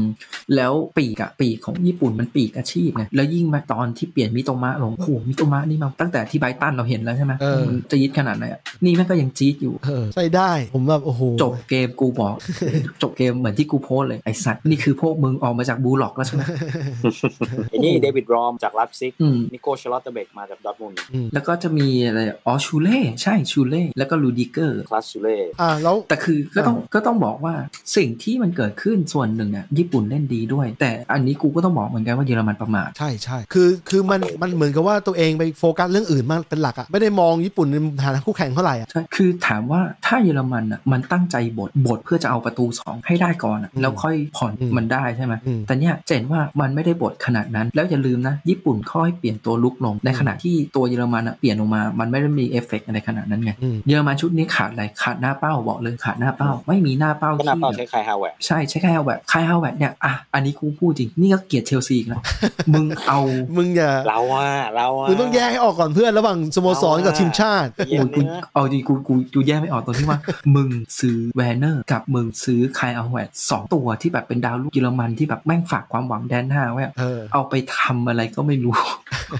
อ แวนเนอร์กูต้องย้ายกลับไนซิกอย่างเงี้ย เออ แล้วก็ใครเอาแบบนี่เห็นเห็นว่าเดี๋ยวสุดท้ายเดี๋ยวน่าจะโดนขายเลยนี่คื แต่ อ จ แต่ ริง ก่ๆอน คายฮาวเวร์ดกับแวนเนอร์มันเล่นแมตช์เดียวๆกันก็ว่ามันคือหน้าออกซ้ายป่ะวะ มันคล้ายๆกันแต่ว่ามันก็ไม่ได้ใช้กันทีเดียวตอน ถ้าจำไม่ผิดตอนอยู่เยอรมันคายแบบมันออกแนวเป็นแบบกลางลุกแบบตัวเติม ไม่ได้หน้าจ๋า อืม ๆอืม เท่ากับว่า ส่วนหนึ่งก็อ่ะส่วนหนึ่งก็เกี่ยวนะกุนเดกันออกอ่ะมันมันทำให้โฟลว์มันมันหายด้วย มันขาดตัวกองกลางที่แบบมันทำโฟลว์แบบเนี้ยจริง ๆ เหมือนไอตอนเปลี่ยนบุลเลอร์เปลี่ยนอะไรเงี้ยมันเริ่มเปลี่ยนแล้วแบบบาลานซ์มันเริ่มเสียจริง ก็มันขาดเรจิสตาไปตัวหนึ่ง ๆอืมคิมมิกคิมมิกคนเดียวไม่ไหวเอาจริงคิมมิกนี่เวิร์กเวิร์ก ที่หนึ่ง คลาส มัน สั ไม่ ส ใช่เรจิสตาไม่ใช่ ๆไม่ไม่แต่แต่ น คิมมิกหมายถึงว่าคิมมิกเนี่ยแบบเวิร์กคลาสสัสๆเลยตัวคุมจังหวะด้วยช่วยด้วยอะไรเงี้ยแต่ว่ามันก็ต้องมีคนช่วยใช่ไหมล่ะอย่างไอ้ลูกที่เยอรมันได้ก็คิมมิกมันเป็นคนเปิดเข้าไปในแบบเห็นปุ๊บแล้วเปิดเข้าไป อืม อืมดีเอาจริงๆคลินิกแม่งดี ตัวระดับท็อปทอปเยอรมันอะเยอะแต่ว่า จะมามูเซล่า อืมจากมูซิห้าเขาดีเลยเออแต่แม่งก็ยิงไม่เข้า ทีนี้มันไม่ได้บทต่อ มันต้องบทจนกว่าจะได้สองใช่ไหมมันไม่ได้บทต่อแล้วมันแบบเริ่มผ่อนเริ่มอะไรเงี้ยโด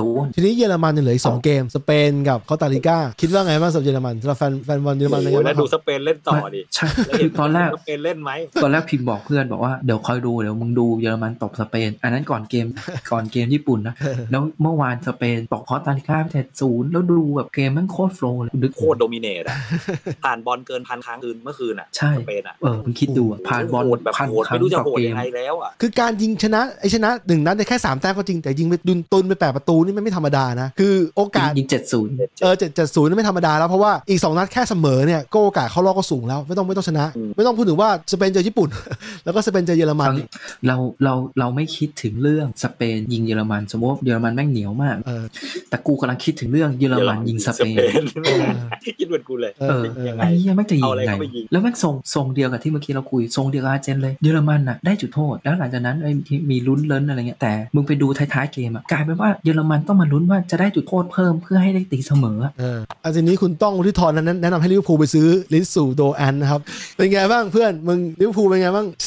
ตัวนี้ เออ แต่ว่า คือถ้าเอ่อในในมุมของแฟนลิเวอร์พูลนะครับ ครับ อถ้าตัวไหนที่มันเก่งแล้วมันเก่งสม่ำเสมอ มันมีทัศนคติผ่านการสเกลมาแล้วในระยะเวลาช่วงระยะเวลาลิเวอร์พูลถ้าอยู่ในลิสต์อะลิเวอร์พูลก็ติดต่อ ลิเวอร์พูลพอเถอะมึงเอามินามิโนะไป เอ นะ อ เอออย่างมินามิโนะอย่างเงี้ยถามว่าจริงแล้วก็ได้นะ ก็ดีนะ จริงเขาเป็นเขาเป็นนักเตะดีเลยนะ ผมชอบนะ แต่ว่าโอเคมันลงไม่ได้ ทีมมันเวิร์คคลาสไปหน่อยตอนนั้นนะ ตอนที่ตอนที่สามประสานตัวหลักยังอยู่ แต่ถ้ามาอยู่ตอนเนี้ยถ้ามาอยู่ เออ ในซีซั่นเนี้ยไว้สำหรับตัวตัวที่ โรเตชัน ฝากความหวังได้เหมือนกันนะ จังหวะจังหวะมันไม่ได้นะ จังหวะมันไม่ได้จริงๆกว่าชีวิตอ่ะ อืม เออ เห็นว่าไอ้ตัวเนี่ยไอ้ลิสึโดอันฉายาเมสซี่ญี่ปุ่น เออ เป็นไงบ้าง เดี๋ยว มึงตามไหมเบ แต่ไม่รู้ไม่รู้กู ตัว ไม่ นี้ ได้ เล่นใน ตาม เยอรมัน แต่อางี้ ใช่ไหม เอางี้กูเนี่ยนะ เออ ได้ดูรายการทีวีมัน เออ เออ มันก็มีช่วงที่แบบมันแนะนำนักเตะอะ เออ โอ้โห เวลามันเล่าสตอรี่อะไรแบบญี่ปุ่นแม่งดูเหมือนการ์ตูนจริงมันจะมี สตอรี่มาตั้งแต่แบบตอนเด็กเป็นอย่างนี้เติบโตมาเป็นอย่างนี้ไปเข้าอะคาเดมี่อย่างนี้ แล้วสุดท้ายไปอยู่ที่นี่ แล้วก็จะไปเอาจังหวะสวยๆของมันมา แล้วก็แบบเคยมีอะไรนู่นโอ้โหดูนั่งดู แล้วมันแนะนำแต่ละตำแหน่งประมาณแบบเนี้ยนั่งดูโอ้โหญี่ปุ่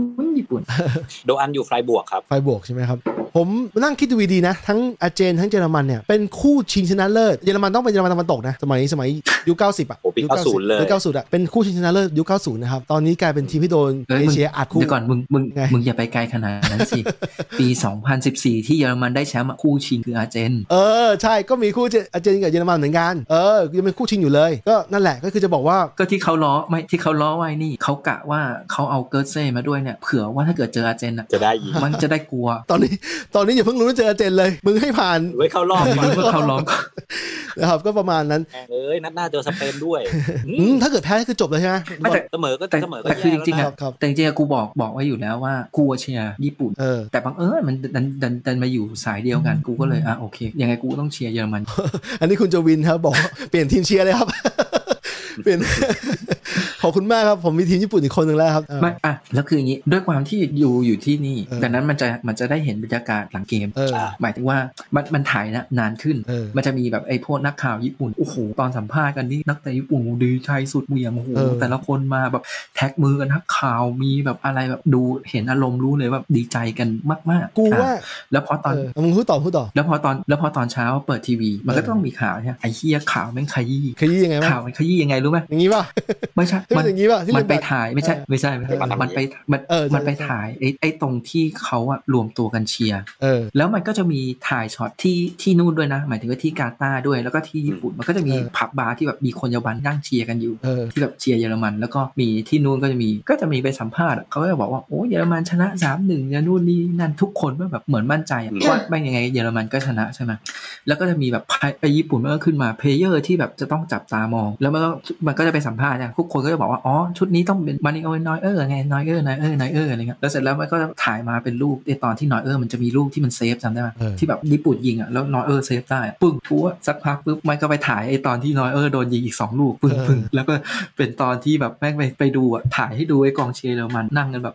แล้วก็มีแบบไอ้กองเชียร์ญี่ปุ่นที่แบบพูดดีใจกันสุดเหวียงกูอะนั่งดูไอ้เฮียขยี้ชิบหาย ไอ้ลูก แต่เขาไม่ได้พูดถึงประเด็นดูดิเกอร์นะ เออเอออ ม ซาอุชนะอาเจนอุ่นชนะเยอรมันกูรู้สึกว่าไอ้คู่แรกเนี่ย เออ ไอ้คู่แรกนี่ ไม่ ไม่ แต่ ยังไงยังไงมึงพูดอะไร ไม่แต่อ่ะมันมีอันมีหลังจากที่มันชนะ เออ หลังจากที่ญี่ปุ่นชนะอ่ะเมียกูก็แบบมีเล่นทวิตเตอร์ฮะดูดูๆแม่งมีคอมเมนต์บอกว่าเอ๊ะแล้วอย่างนี้พรุ่งนี้ที่ญี่ปุ่นหยุดงานปะครับ จะได้นั่นหรือเปล่า จะได้โรลสลอยคนละคันด้วยหรือเปล่า จักรพรรดิจักรพรรดิไอไอ้จักรพรรดิของญี่ปุ่นจะซื้อโรลแจกแจกสลอยแจกหรือเปล่า เอ้ยแต่กูจะบอกว่าซาซาอุอ่ะมันดูดีใจเวอร์กว่าญี่ปุ่นชนะเยอรมัน ซึ่งอันนี้ก็ไม่ใช่เรื่องแปลกอะไร เพราะว่าเอาจริงญี่ปุ่นอ่ะในเวทีโลกอ่ะแม่งเขารอบ 16 ทีมสุดท้ายบ่อยบ่อยกว่าบ่อยกว่า อืม ซาอุเยอะมากแล้วชอบชนะทีมยุโรปด้วยถึงญี่ปุ่นนะคือการชนะทีมยุโรปได้ไม่ใช่ของใหม่ของญี่ปุ่นแล้วเขาชนะเอ่อปีที่แล้วเคยชนะเดนมาร์กอะไรเงี้ยรอบ 16 ทีมสุดท้าย เดินหมากเดินหมาก เออแล้วก็ปีรอบก่อนเนี่ยเจอรู้สึกเจอเบลเยียมมั้ง ใช่ สู้ ก็แต่ ได้ ชนะ แพ้สามสอง ใช่ป่ะแปลนป่ะ เออชอบ ใช่ สิบหกสิบสิบหกสิบแปดสิบหกมั้งสิบหกสิบหกหรือ น่า แป จะ ดที ไม่รู้แต่แต่ไอ้นี่นิชิโนะคุม เออ ใช่ เอา จำได้ว่านำก่อน 2-0 ด้วย ถูกถูกนำก่อนด้วยแล้วไปแพ้เขา3 3 2 แพ้แบบทดเวลาบาดเจ็บ แล้วคนที่ยิงคือใครลูกากู เฟรนดี้ป่ะ เฟรนนี่กับลูกากูนี่แหละแม่งตัวแสบคือ พี่ตู้ เออคือเสียใจนะครับตอนนั้นตอนนั้นผมเชียร์ทั้งแมนยูและเชียร์ทั้งญี่ปุ่นแต่อยากให้ญี่ปุ่นชนะในในบอลโลกนะครับแต่ก็เสียใจเพราะว่าโดน 3-2 แบบโอ้โหเฮิร์ตมาก แต่คือจะบอกว่าการที่ญี่ปุ่นเล่นกับทีมยุโรปและสู้ได้เนี่ยไม่ใช่ของใหม่มันมันทำมันมันทำมานานแล้ว แล้วญี่ปุ่นเจอเยอรมันครั้งสุดท้ายเนี่ยย้อนกลับไป 10 กว่าปีอ่ะญี่ปุ่นเสมอเยอรมันที่ที่บ้านเยอรมันด้วยนะไม่ได้แพ้นะครับก็คือว่า ไม่เอางี้ เออ เราต้องมองงี้เราเนี่ยตอนเด็กๆอะเราโตมากับการ์ตูนญี่ปุ่น ซึบาสะ อืม เออ แล้วเราเคยเห็นซูวาสะใช่ไหม เออ ที่มันชนะเยอรมันอะ ใช่ใช่ชไนเดอ แต่ ร์ วันนี้ แล้วอ่ะแล้วกูถามว่าตอนนั้นอะที่มึงดูการ์ตูนกัน เออ มึงเคยคิดไหมว่าของจริงแม่งจะชนะได้ ตอนนู้นอะ ตอนนั้นกูรู้สึกว่าเป็นความเป็นแค่ความฝัน just a dream อืม แต่ว่า อืม แต่ว่าอย่างนี้มันเป็นอย่างนี้ตอนที่บอลโลก1998 ที่ญี่ปุ่นได้ไปเล่นที่ฝรั่งเศสครั้งแรก เป็นทัวร์นาเมนต์แรกของญี่ปุ่น ญี่ปุ่นเปิดสนามเจออาร์เจนตินาเพื่อนกูบอกเลยมี5สูเพราะตอนนั้นพวกพวกทีมจากเอเชียยังสู้ไม่ได้ยังห่างชั้นอยู่กูเชียร์กูบอกกูไม่เป็นไรกูเชียร์กูเชียร์ญี่ปุ่นปรากฏว่านั้นนั้นแพ้เพียงแค่1นศูนย์คนที่ยิงญี่ปุ่นคือบาติสตูต้าแล้วยิงแบบลูกที่แบบไม่ไม่ไม่ไม่ไม่ยากมากอะเป็นลูกที่แบบคุกคิกคุกคิกหน้าประตูแล้วจิ้มไปอะแต่จะบอกว่าทัวร์นาเมนต์นั้นน่ะญี่ปุ่นเป็นมือใหม่ก็จริง แต่ดูเริ่มดูแบบสู้ได้ระดับหนึ่งแล้วแต่แค่ขาดความคมเพราะว่าเขาเป็นน้องใหม่มากๆนักเตะยังไปยังมายุโรปยังไม่เยอะมากตอนนั้นตอนนั้นเป็นเปิดตัวนากาตะแล้วนากาตะก็โดนทีมจากอิตาลีซื้อไปเปรูจามั้งถ้าจำไม่ผิดจะบอกว่า ไม่รู้จัก เออจะบอกว่าญี่ปุ่นมันมันเริ่มพอมันเริ่มก้าวขาเข้าบอลโลกครั้งแรกเนี่ยแล้วก็แปดซึ่งมันอยู่ในแผนเขานะแผนของสมาคมฟุตบอลญี่ปุ่นน่ะที่เขาตั้งเจลีกตั้งอะไรมา มันอยู่ในแผนเขาหมดเลย ทุกอย่างเป็นไปตามแผนหมดเลย ผ่านเวลาจากมาเนี่ยจากวันเนี้ยสามสิบกว่าปีเนี่ยอัดเยอรมันสามสองหนึ่งแล้ว แต่แต่อันนี้ผมให้ผมให้ความเป็นธรรมนะผมคิดเดาอีกแบบมุมหนึ่งว่าโลกคู่ขนานนะถ้าเยอรมันเนี่ยตั้งใจเล่นแบบจริงๆจังๆคือให้รีเพลย์กันได้ใหม่เหมันเล่นเกมมึงเล่นเวนนิ่งแล้วแพ้แล้วกดรีเซ็ตใหม่แล้วเล่นใหม่อาจจะไม่ชนะเขาแล้วเหมือนซาอุก็เหมือนกันเพราะว่าอาร์เจนก็ยังมึนๆกับวิธีการเล่นของซาอุอยู่ แต่ว่าถ้าเอาความความสามารถนักเตะของประจำความความสามารถของนักเตะเฉพาะตัวเนี่ยมันก็เหนือกว่าทั้งทั้งทั้งสองทีมทั้งอาร์เจนทั้งเยอรมัน อืม ใช่ไหมแต่แต่พอทัวร์นาเมนต์แมตช์แมตช์เดียวอ่ะแล้วแม่งวัดแค่แมตช์เดียวอ่ะขณะที่เยอรมันมันไปโฟกัสเรื่องเรื่องนอกสนามส่วนใหญ่เรื่องเกี่ยวกับการต่อการต่อต้านฟีฟ่าการจะใส่อาร์มแบนวันเลิฟอะไรอย่างเงี้ยซึ่งกูกูชอบนะ อันนี้อันนี้ไม่ใช่ไม่ชอบเพียงแต่ว่า เรื่อง เขา นี้ก็เรื่องนู้น ครับเขาลืมมองไปเลยว่าญี่ปุ่น เรื่องนี้ก็อีกเรื่อง เออญี่ปุ่นมันไม่ได้หมูนะเว้ย อะไรอย่างเงี้ย แต่ผมกลับมองงี้นะ ถ้าสมมติว่ารีเซ็ตใหม่ ครับ รีเซ็ตใหม่เยอรมันมีสิทธิ์จะชนะญี่ปุ่นได้ ครับ ผมไม่ ใช่ ผมไม่มั่นใจนะว่าอาร์เจนนะซาอุ เหรอเพราะอะไรครับเพราะอะไรมันวิกกี้นั้น เออเออเออเออ เอ่อไม่รู้สิเราก็โอเคอ่ะอาร์เจนมันอาจจะเก่งในสถิติที่ที่ผ่านมา แต่ผมแค่รู้สึกว่าถ้ายังจัดตัวแบบเนี้ยมันแปลกมากเลยนะ ไม่รู้ว่าใครเห็นเหมือนผมหรือเปล่า ผมไม่เห็นว่าชูเดนอาวาเลสอ่ะโดยปกติเวลาเล่นเขาจะเขาจะรับผิดชอบพื้นที่ฝั่งขวาดิมาเรียปกติรับผิดชอบพื้นที่ฝั่งซ้าย อืม อืมแต่ทำไมวันนั้นถึงลงสลับกัน แล้วเราก็เห็นแล้วว่าดิมาเรียไม่ไม่ได้ประโยชน์ต่อขนาดนั้นนะคือไม่ได้ทำให้เพื่อนได้เปรียบขนาดแต่ทุกครั้งที่ดิมาเรียได้บอลเพื่อนจะโอเวอร์แลปให้แต่ ดิมาเรียจะไม่จะไม่แทงต่อสักเท่าไหร่จะมีแทงมั่งไม่แทงมั่งแต่ส่วนใหญ่จะที่ภาพที่จะเห็นคือดึงไว้หนึ่งจังหวะหันหลังแล้วคือหรือเอาเข้ากลางแต่ในขณะที่ฝั่งซ้าย พอได้บอลจูเลียนอวาเลสหรือเป็นคนที่ลงมาตอนหลังชื่ออาคุนยาพอลงมาปั๊บพอฝั่งซ้ายได้บอลไม่มีคนเอาบอลแหละคน อืม ยืนดูเต็มที่มีเอนโซเฟรนเดสวิ่งเข้ามาสอนวิ่งเข้ามาเอาบอลใกล้ อืม ๆแล้วก็เอาบอลเข้ากลางทั้งทั้งๆที่จังหวะนั้นน่ะเป็นจังหวะที่พื้นที่ที่ข้างหน้ามันว่างแล้วฮาร์ฟสเปซก็แต่ไม่มีคนโอเวอร์ไลน์เออแต่ฝั่งขวาพื้นซาเต็มเลยฮาร์ฟสเปซเข้าไม่ได้ก็โอเวอร์แลปกันจังเลย ผมไม่ได้อย่างหนึ่งในนัดซาอุคือเขาเล่นออฟไซด์แทร็มาตลอดตั้งแต่ครึ่งแรก แล้วปรากฏว่าอาร์เจนแก้ไม่ได้ คืออาร์เจนแก้ไม่ได้ยังไงก็แก้ไม่ได้ เพราะว่าผมไม่เข้าใจว่าเพราะซาอุทำเล่นได้ดีมากในแง่นั้นหรือเปล่า แต่ว่าเห็นได้ชัดว่าไอ้กองหน้าของอาร์เจนนะทั้งหมดอะไม่สามารถแก้ออฟไซด์แทร็ได้ ผมก็เลยงงว่า เฮ้ยหรือไงวะเนี่ยคือคือยังไงอะเมสซี่ก็ช่วยอะไรไม่ได้เลยอะเพราะว่าเจอแบบนี้เข้าไปอะ อืม เออ แล้วจะไปหวังพึ่งเมสซี่ให้เลี้ยงลุยแบบ 5 คน 6 คนสมัยที่เล่นกับบาร์ซ่าเป็นไปไม่ได้แล้วเขาอายุเท่าไหร่แล้วไปพึ่งอะไรเขาขนาดนั้น ใช่ครับ วันนั้นอะวันนั้นเราบอกว่าเอ่อด้วยความที่กองกลางของอาร์เจนอะมันไม่มีตัวสร้างสรรค์ เออ มันเลยมาเจอแผนซาอุแบบเนี้ยแล้วมันไม่มีตัวที่แบบจะแทงบอลให้มันแบบเนียบๆไปให้กองหน้าอ่ะเทียบง่ายๆเลยนะอาจมันอาจจะเทียบไม่ได้ขนาดนั้น แต่เทียบง่ายๆเลย คือนัดที่เราเจอวิลล่า เออ นัดที่เราชนะนะ เออ จะเห็นว่านัดนั้นนะวิลล่าประมาณนี้เลยแพ็คไฮไฮไลน์ขึ้นมา เออ แล้วช่วงแรกแมนยูเห็นปะล้ำหน้ากระจายเลย ใช่ใช่ใช่ใช่ เออแต่ทีเนี้ยแดนยูมันยังมีตัวแทงที่แบบไปสู้กับการล้ำหน้าแทงทะลุช่อง เรามีทั้งบูโนเรามีทั้งอีลิกเซน ใช่ใช่ เออคือตัวตัวมันมีตั้งตั้งหลายตัวที่ไม่ใช่โรนโด เออ เออเออแต่แต่บอลบอลสโมสรมีข้อดีอย่างหนึ่งคือนักเตะมันรู้ใจกันเยอะ คือลูกที่แทงเนี่ยบางทีมาจากแบ็กด้วยไม่ได้มาจากของกลางบางทีแบ็กเห็น อืม เห็นปีกเรียววิ่งเนี่ยแล้วบูโน่เตรียมวิ่งเนี่ยแบ็กแม่งดันแม่งโยนให้เลยด่านที่สโมสรบางทีมันซ้อมกันน้อยไป มันเพิ่งมาตัวมตัวกัน ได้ อะ นะ เออยังไงครับเนี่ยเออนั่นแหละผมรู้สึกว่าการที่อาร์เจนแก้กับลำหน้าไม่ได้แล้วกองกลางเขาตื้อเนี่ยไม่สามารถทำเกมได้ก็จบเลยเข้าทางซาอุเลยแล้วซาอุก็ถ่วงเลยคุยกับบิ๊กแล้วนั้นถ่วงถึงขั้นที่ว่าโกเขาลอยใส่ พวกใส่ข้างหลังกันเองเนี่ยโอ้โหเห็นแล้วสะพรึงนะสะพรึงสะพรึงมากเลยนะตกใจเลยนะโดนเข่าเข้าไป นึกถึงปี 86 เลยตอนที่เยอรมันแต่งฝรั่งเศส แล้วบัดมีเหตุการณ์แบบเนี้ย ครับ รู้สึกจะทนชูมาเกอร์มั้งตอนนั้นไม่ใช่เข่าแต่ตอนนั้นเป็นก้นมั้ง อ่า แล้วเข้าหน้าอย่างนี้เลยแล้วน็อกไปเลย น็อกน็อกผมตอนแรกผมบอกกับคุณบิ๊กว่าเฮ้ยซาอุถ่วง คือผมมาดูในนัดเนี่ยแบบไม่ได้เชียร์ใครนะ เพราะว่าเพราะว่าซาอุเนี่ยแม้แต่เป็นทีม เอเชียผมรู้สึกว่าเขาประเทศเขามีปัญหาบางอย่างที่ผมไม่ชอบอะเออไม่นำฟุตบอลคนละเรื่องกันแต่นั่นแหละผมจะบอกว่าผมเห็นซาอุทวงก็รู้สึกว่าเออแต่ว่าพอมันชนะได้ผมรู้สึกว่าเออมันก็ดีเพราะว่าที่ผ่านมาซาอุดีอาระเบียเนี่ยแม่งมักจะเป็นหมู่น้องของทัวร์นาเมนต์ตลอดเข้าบอลโลกทีไรโดนเขาถล่มทุกทีเคยโดนเยอรมันถล่มไป80มั้งไอีมิโนสลาโพเซ่อะตอนที่พวกเรายังประมาณเรียนมหาลัยกันอะเออ ที่แฮตติกมง ใช่หมงแฮตทริกอะโอ้โห ปีสองพันหกป่ะ สองสองพันสองบอลโลกที่ญี่ปุ่นเกาหลีนี่แหละครับ อ๋อ นั่นแหละนั่นแหละคือจะบอกว่าซาอุมาทีไรเนี่ยโดนโดนพวกเนี้ยโดนถล่มตลอด เคยโดนพวกเออแล้วตอนนี้กลายแบบกลายมันชนะเขาได้แล้วผมก็เออก็ถือว่าเขามาไกลระดับหนึ่งละถึง ซึ่งเอาจริงๆนะ เรารู้สึกว่าตอนเนี้ยมันกลายเป็นว่าถ้าเล่นด้วยระบบแม่งสู้ได้ เออใช่ อืมบอลจะมันมันเป็นเครื่องพิสูจน์ว่าบอลระบบอะสามารถสู้กับบอลความสามารถเฉพาะตัวได้ ถูก อื ถู ม ก เพียงแต่ว่ามันก็ต้องแบบมีวินัยจริง เออ ใช่ ต้องเล่นให้ได้อย่างนี้ตลอด 90 นาทีนะ อืม ใช่ใช่ กีฬาเป็น บางทีทีม สมา แล้วก็วิทยาศาสตร์การกีฬามันมันมันรวดกันทั้งโลกแล้วอะ ครับ บางทีสมาธิหลุด ด้อยกว่าใคร ไม่ได้เลยอะอืมแต่ว่าถามว่ามันก็ยังต้องมีตัวที่เป็นแบบนี้อยู่นะ คือต่อให้ระบบมันดีขนาดไหน แต่ตัว แมต ที่ ช์ มั วิ น นเนอร์ยังต้องมี เออมันต้องมี ใช่ใช่ เหมือนอย่างเนี้ยเหมือนอย่างที่เขาเปลี่ยนเอาไมดะออกแล้วเอาอาร์เซโนลงเออคือมันมันตามแท็กติกอะมันต้องต้องมีกองหน้าแบบนี้มาแทนอะไร อืม เออแสดงว่ามันก็ยังมันต้องเกี่ยวกับตัวบุคคลด้วย แต่ว่าตัวระบบก็เกี่ยวด้วย การจับบอลการจับบอลแรกลงอ่ะลงพื้นแล้วก็วิ่งต่อวิ่งไม่เอาเล่นมันต่อโอ้โหมันมันเก่งมากเลยนะ แต่กองหลังเยอรมันนะ ห่วยอ่ะพูดเลย ตามไม่ทันใช่ไหม ไอ้ไอ้ไอ้ลูกจังหวะเนี้ยห่วยคือ เออ ประมาท เออ ไปดูได้เลยจังหวะแรกอะดันเหยอกแต่ อืม พอเขาแตะแล้วค่อยสปรินต์ เออ ไม่ได้ ไม่ทั ส นละ ปรินต์เข้าหาเออมันไม่ทัน เขาแตะได้เปรียบแต่เล่นต่อเขาแตะเพื่อเล่นต่ออะไม่ได้ไม่ได้แตะเพื่อเพื่อเก็บอ่ะก็หลังก็จะคิดว่าเออ ซึ่งอันเนี้ยบอกเลยเนี่ยอันเนี้ยคือส่วนหนึ่งที่เราบอกมันติดประมาท เออ ถามว่าถ้ามันเล่นอยู่ในบุนเดสลีกาเจอกองหน้าตัวอื่น มันถ้ามันไม่ประมาทมันต้องเข้าติดตัวเปะล่า อ่าอย่างน้อยวิ่งไปบล็อกได้อ่ะวิ่งทันกันอ่ะแล้วเพื่อไปบล็อกอ่ะใช่ไหมอันนี้ไม่ได้ปล่อยให้เขา โอ้ยแล้ว นำหน้าหนึ่งหนึ่งเก้า แล้วขอแล้วขอบอกไอ้ตอนที่แบบมันโดนมันยิงเข้าสองตอนแรกเราก็โอ้โหเฮ้ยยิงมุมนี้เลยวะแล้วตอนรีเพลย์ไปดูอะหน่อยเออแมันปิดตัวให้เปิดให้ยิง เออ เออ ก็เลยงงแบบเฮ้ย มั่นใจว่ายังไงก็เซฟอยู่เนี่ยเหรอ ไม่รู้คือแต่แต่คือเห็นป่ะว่ามันบิดตัวอย่างเงี้ยบิดตัวให้แบบมีมุมด้านนี้ตอนแรกตอนแรกมันมาอย่างเงี้ยแล้วอยู่ดีตอนตอนจังหวะที่เขายิงอ่ะมันดันบิดตัวอย่างเงี้ยก็เลยงงว่าอะไรวะเออทำอะไรวะ ปกติเซฟตลอดนะครับพอเจอญี่ปุ่นโดนไปสองเลยก็ นี่จะบอกว่ายังยังโอเคตรงที่ว่าแมนยูกูเล่นดี อ๋อ มันเลยไม่มีความรู้สึกนึกออกปะว่า อ๋อ จากปกตินะถ้าเกิดสมมติว่าแมนยูเราเล่นไม่ดีอะมันจะรู้สึกว่าเออเฟลเฟลแล้วเรามาเชียร์ทีมชาติเนี่ยเอออย่างน้อยเชียร์เยอรมันมันก็ได้ใจชื้นขึ้นหน่อย ยิ่งมันโดนเยอรมันซ้ำก็ไปอีกนะมึงเอ้ย เออแล้วถ้าเกิดถ้าสมมตินะแมนยูเฮี้ยๆนะแล้วมาเจอเยอรมันซ้ำแบบนี้อีกนะโห อาจารย์อาทิตย์อะหมด อ่า หมอ เพื่อน งเลย ยัง อะ ยังดีเพื่อนยัง เศร้า ดี เศร้าทั้งปี คือพอดี เศร้าทั้งปี เลี้ยวภูลช่วงหลังก็ดีขึ้นแล้วครับไม่ยังดีขึ้นกลับมาดีขึ้นแล้วทีนี้แมนยูก็ใช้ได้นะ แต่ทีนี้ทีมชาติต้องมันต้องดูต่อ ดูต่อกันนะยังไม่จบนะครับเยอรมันเหลืออกสองนัดญี่ปุ่นเหลืออกสองนัดแล้วก็คิดว่าถ้าเข้ารอบก็มีล็อกเอาท์อีกนะครับเดี๋ยวเราดูกันต่อพอดีรายการมัน ซึ่งวันนี้ก็ ยังไง ซึ่งวันเนี้ยเดี๋ยวก็จะมี